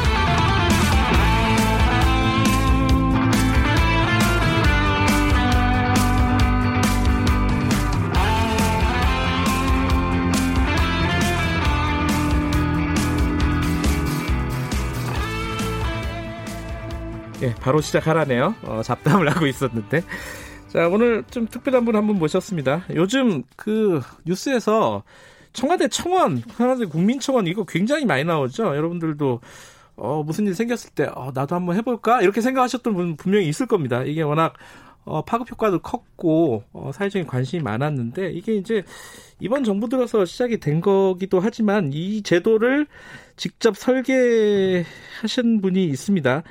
어, 전 청와대 디지털 소통센터장 정혜승 작가님 스튜디오에 모셨습니다. 안녕하세요. 네, 안녕하세요. 정혜승입니다. 네. 어, 문재인 정부 임기 시작하고 바로 청와대 들어가신 건가요? 예, 그렇습니다. 어, 언제 나오셨어요, 그러면? 작년 여름에 나왔어요. 이제 나온 지 어. 1년 돼가고 있습니다. 지금은 네. 이제 작가로 활동하시는 건가요? 작가라고 불러주셔서 너무 영광인 거죠. 사실은 이제 청와대에서 겪은 일, 그리고 네. 이제 제가 기자 생활을 한 십몇 년 하고, 네. 그다음에 다음 카카오 이렇게 인터넷 기업에서 이제 9년 보내고 청와대에서 2년 일을 음. 했거든요. 계속 미디어와 커뮤니케이션, 소통에 관한 일을 했으면 이번에는 한번 정리를 해보자. 그래서 홍보가 아니라 소통입니다. 책을 냈는데 딱 불러주셔가지고 와 바로 홍보 들어가시는데 네, 이게, 이게 홍보인데. 네 그렇습니다. 아, 그 갑자기 궁금하네요. 그 기자 생활 10몇년 하셨잖아요. 네네. 또 다음 카카오 그 IT 기업에서도 일하시고 청와대에서 일하시고 지금 작가로 활동하고 계시고 뭐가 제일 재밌었습니까? 아, 그건 정말 매 순간 저는 기자일 땐 제가 천생 기자인 줄 알았고요. 예. 인터넷 기업 갔더니 너무 일이 재밌는 거예요. 그래요? 예. 그리고 그러니까 세상의 변화를 지켜본다라는 거 이런 거 되게 즐거웠고요. 청와대에서 제가 경험했던 것은 사실 와, 또 인생에 이런 되게 국민과 소통하는 일, 특히 이제 온라인 시대에 음. 어떻게 디지털로 소통할 것인가를 해봤고, 그리고 사실 최근에, 그러니까 뭐 책에도 많이 이제 결국 그렇게 해서 책을까지 쓰게 됐지만, 아, 국민청원이 없었으면 어떡할 뻔했냐라고 음. 얼마 전에 이제 엠번방 관련 그 피해자 보호법이 음. 통과가 된 다음에 음. 참 있어서 다행이다 이런 글을 보는데 아 제가 그것을 음. 이제 같이 함께 하는데 기여를 조금이라도 했다면 굉장히 기쁜 일이구나라고 고마운 일이더라고요. 그 청와대 국민청원을 설계했다고 제가 말씀을 드렸는데 그렇게 말하는 게 맞죠? 에, 그렇게 말해도 될 것 같습니다. 네. 아, 홍보가 아니라 소통이다. 홍보를 지금 열심히 하고 계시네요. 아니, 그러니까 이게 청원법이 그러니까 1963년에 청원법이 제정이 됐어요. 우리나라에요? 예, 오. 있었습니다. 저도 몰랐어요. 그런데 음. 이제 법에 따른 청원이라는 건 굉장히 까다로워요. 음. 근데 저는 처음부터 저희 정부에서는 어떻게 국민과 소통할 것인가 이게 사실 이전 정부에서 청와대 홍보수석실이라고 했다면 음. 제가 일하는 데는 국민소통수석실이라는 데서 일을 했거든요. 바뀌었군요. 예, 예, 이름을 바꿨습니다. 그 이번 정부 들어가면서 예. 자 그럼 국민 소통을 어떻게 해야 되느냐 이게 단순히 무슨 댓글 단다라고 소통을 하는 게 음. 아니라 소통이 뭐냐라고 했을 때때 저희 기본적으로 소통은 잘 듣는 거라고 생각을 했고 잘 듣고 잘 담아내는 거. 음. 그리고 사실 과거에 이제 저희 경험들 속에서 국민이 물으면 정부가 답한다. 이게 너무 당연한 건데 그 그걸 좀 더 잘해봤으면 좋겠다. 음. 혹은 지금까지 없었던 방식으로 네. 어쨌든 국민이 물으면 정부가 답할 수 있는 그런 구조를 만들자라고 해서 소통의 일환으로 만든 게 국민청원입니다. 국민청원 게시판 파, 파급력이 엄청 커졌어요. 그러니까 그 얘기는 조금 이따 하고 어떻게 만드는지가 사실 궁금해요. 그게 그 다음 카카오라는 뭐 IT 기업이잖아요. 네. 굉장히 앞서가는 기업이고 우리나라에서 보면은 상대적으로. 근데 청와대는 사실은 굉장히 아날로그적인 조직일 것 같다라는 생각이 들어요. 들어 처음에 가셨을 때 청와대가 어떤 상황이었습니까? 아, 이게 청와대 얘기를 제가 함부로 얘기할 수는 아, 없지만 국가기밀인가요? 그러나 제가 이제 책에도 뭐 일부 공개했고 기자분들이 음. 그쪽에 다 알고 있는 내용이라 음. 공개를 드리면 일단 와이파이도 없어서 처음에 갔을 때 어, 여기 와이파이 비번이 뭐예요? 이렇게 물었다가 정말 어, 너무 당황하시더라고요 그분이. 그래서 아. 아, 이게 디지털의 섬 같은 곳이구나. 이게 굉장히 보안이 중요한 공간이고요. 음. 디지털로 뭔가 작업하기 되게 어려운 음. 상황이기는 했습니다. 디지털 기업에서 가셨는데.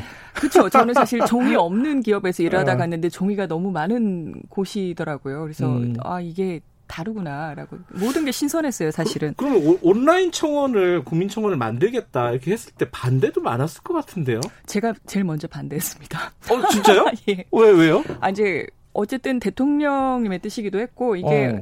하기는 그러니까 어떻게 소통할까 하는데 보니까 아 이거 함부로 만들면 대통령 탄핵 청원 들어오면 어떡하지 그 생각부터 들더라고요. 진짜 많이 예, 들어왔잖아요, 그죠? 들어왔어요. 예, 실제로 들어왔고 답변도 제가 했습니다. 근데 예. 그때 당시에 어 다른 이제 여러 가지 사례를 보면서 못할 답변은 없겠다. 국민이 물으면 답하는데 거기에 벽은 음. 없겠다. 예컨대 이제 탄핵 같은 경우는 이것이 이제 국회에서 의결을 해가지고 음. 이제 헌법재판소 이제 그걸 해야 되는데 네. 다 절차가 있어요. 음. 청와대가 할 수 있는 건 아니에요. 많은 경우에 청와대가 모든 걸 해결할 수 있지 그렇죠. 않다라는 것을 학습하는 과정이기도 했고요. 아까 말씀하셨지만 저는 이제 인터넷 기업에서 네. 일을 해봤는데 사실 뭔가 인터넷 서비스를 하나 만든다고 해서 사람들이 몰려오지 않아요. 이용자를 그러니까요. 확보하는 게 엄청 어려운 일이에요. 완전히 그그 조용한 게시판 이건 정말 버려진 게시판이 될 수도 있잖아요. 아니 청와대에서 더군다나 뭘 만든다고 사람들이 몰려올 것 같지는 그, 않잖아요. 그렇죠. 그럼 이걸 어떻게 해야 되느냐라고 음. 이제 고민을 많이 했고 내부적으로 토론을 많이 했습니다. 그래서 사실은 그러면 사람들이 뭔가 이렇게 참여를 할 때는 내가 세상에 긍정적인 변화를 만들어 간다라는 그런 효능감. 음. 아, 내가 뭔가 이 사회가 조금 더 나은 방향으로 가는데 기여했다라는 음. 그런 자부심 이런 것들을 갖 가질 수 있도록 하려면 실제로 뭔가 해야 되거든요. 그럼 예. 실제로 뭔가를 하려면 뭐 어떻게 해야 될까라고 해서 그때 사실은 아, 이건 무조건 장관님이나 아니면 수석님, 비서관님 이런 분들 책임 있는 사람들이 영상으로 답변을 하셔야 된다라고 했어요. 왜냐? 아... 이게 사실은 우리가 이제 정부의 입장을 내라 그러면 이제 뭐 해당 부, 그 국에서 이제 해당 조직에서 이렇게 입장 해명 같은 걸 글로 써낸단 말이에요. 그렇죠. 그런 거 장관님이 잘 안 보세요. 근데 만약에 장관님이 직접 나와서 영상으로 답변을 음. 해야 된다, 뭐 수석님이 해야 된다 이러면 조직이 챙깁니다. 부처가 다 챙깁니다. 이건 음. 어떻게 됐고, 그러니까 책임을 훨씬 더 많이 갖게 음. 되고요. 국민들에게 정말 소상히 알릴 수 있는 그런 구조가 된다라고 생각해서 아 서면 답변 죄송한데 안 되고요. 영상 나와서 해주세요라고 하고 사실은 그럼 그 과정에서 계속 만나서 이걸 어떻게 풀어야 될까요? 음. 사실 청와대 질문하는 거 쉽게 답변할 수 있는 거 없고요. 그렇죠. 그렇다면 이게 어떻게 된 상황인지, 무엇이 문제인지, 우리가 할 수 있는 것이 있는지, 혹은 하다못해 이게 정부가 어떤 입장을 갖고 있거나 아니면 어떤 방식으로 해결하겠다라는 로드맵은 얘기를 할 수 있는 것인지, 음. 이제 그런 것들을 파악하고, 근데 이 과정에서 보면은 대부분 다른 여러 부처 관계자들이 함께 모여서 머리를 맞대고. 그렇죠. 이제 이렇게 음. 하는 구조를 짰죠. 네. 음.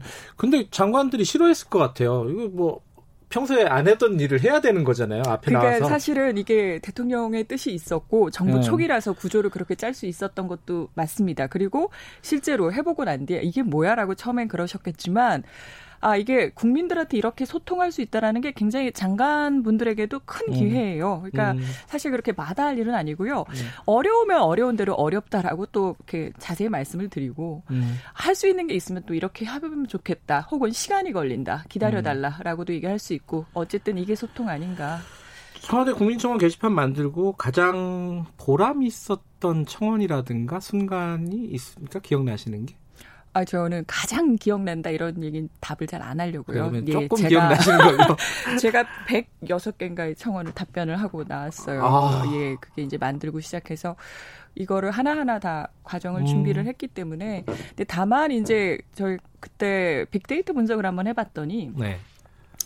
어, 청원에서 주로 얘기를 한 것들이 인권 혹은 성평등, 음. 뭐 안전, 환경 이런 네. 이슈들이 많아요. 그렇겠죠. 예, 그리고 이제 아이, 학교 이런 키워드들이 음. 많이 나와요. 즉 사실은 되게 중요한 일인데 기존에 이제 우리 사회가 다 담아내지 못하고 그냥 지나가는 것들 혹은 내 삶에 굉장히 중요한 영향을 미치는데 네. 그것들이 그렇게 크게 주목을 받지 못했던 사안들 네. 이런 것들이 어쨌든 청원이라는 마당에서 이제 얘기들을 할 수 있었다라는 점에서 그 자체가 굉장히 고마운 일이고요. 사실 네. 청원이라고 이제 제가 아까 설계했습니다라고 얘기는 하지만 우리 국민이 어떤 국민이냐. 사실 촛불로 민주주의를 지켜낸 국민들인데, 아, 이 변화도 우리가 스스로 만들겠다라는 국민의 음. 의지가 청원을 이렇게 만들어 주신 게 아닌가. 저희는 마당을 깔았을 뿐이고요. 네.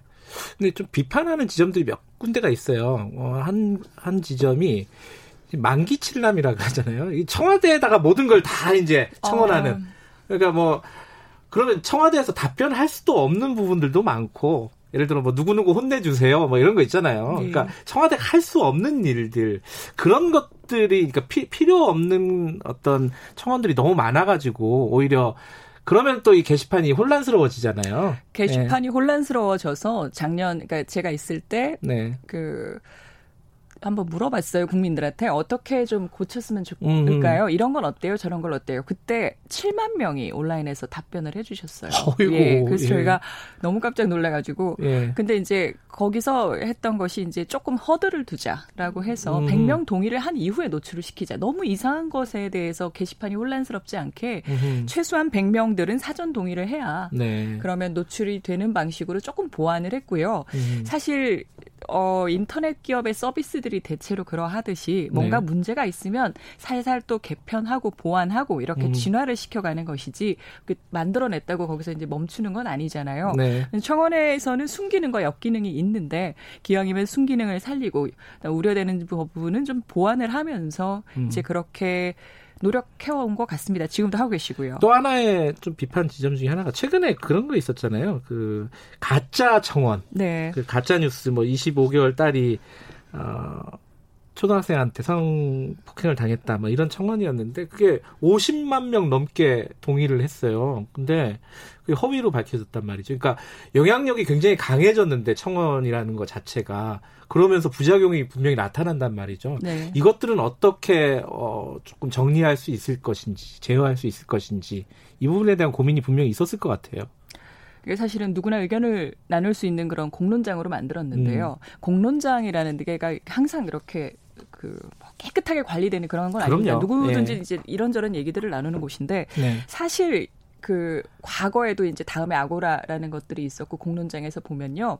사람들이 생각하는 것만큼 그렇게 거짓 주장이 오래 수명을 유지하지는 않습니다. 네. 왜냐하면 네. 아 그거 아니에요라고 하는 반드시 나오거든요. 치고받고 네. 하다 보면 아 그것은 가짜였나 보다. 혹은 이쪽이 더 맞는 방향이구나. 혹은 그 과정에서 사람들이 이제 판단하고 생각할 수 있도록 해주는 것들이 음. 있습니다. 근데 사실 이제 그 공론장 이번에도 사실은 답변을 준비하는 과정에서 끝내 그것이 허위였다라는 걸 밝혀낸 셈. 셈이고요. 그렇죠. 말하자면 네. 이제 그런 그 공론장의 특성상 같이 우리가 만들어내고 지키는 음. 이것이 가치가 있다면 국민들의 뜻을 모아내고 담아내는 가치가 있다면 이런 것들을 좀 같이 신경 써주는 게 좋지 않을까. 사실 제가 이제 가끔 어 이게 이런 이런 이상한 청원이 들어왔어요. 혹은 이게 너무 음. 문제가 많아요 라고 이제 지적들을 해주실 때 그 감사히 듣는 한편으로는 이렇게 만들어 놨으면 자, 이 주장이 이건 말도 안 되지만 이런 부분은 짚어볼 의미가 있다라든지 음. 이거는 이번 거를 계기로 한번 살펴보자. 그럼 공론장은 음. 우리가 어떻게 만들어야 되나? 사실은 제가 우리 사회의 공론장이라는 것이 특히나 이제 모바일 음. 시대 공론장이 굉장히 중요하고 필요하다라는 거는 생각을 했지만 네. 이걸 꼭 청와대가 만들었어야 해라고 한다면 저는 그렇게 생각하지는 않거든요. 이제 음. 다만 우리가 할 수 있는 일을 했고 그다음에 사실 공론장 자체가 가지는 의미에 대해서 사람들이 어 음. 이렇게 여, 꼭 여기가 아니더라도 어디서든 가져갈 알겠습니다. 수 있으면 좋겠다라고 생각을 했습니다. 마무리해야 되는데 네. 차기 정부에서도 계속 유지될 거라고 보십니까? 10초. 아. 계속 진화할 거라고 생각합니다. 소통은 이어집니다. 알겠습니다. 네. 전 청와대 디지털 소통센터장 정혜승 작가님과 얘기 나눠봤습니다. 고맙습니다. 고맙습니다. 네, 김경래 최강기사 오늘 여기까지고요. 내일 아침 7시 20분에 다시 돌아올게요.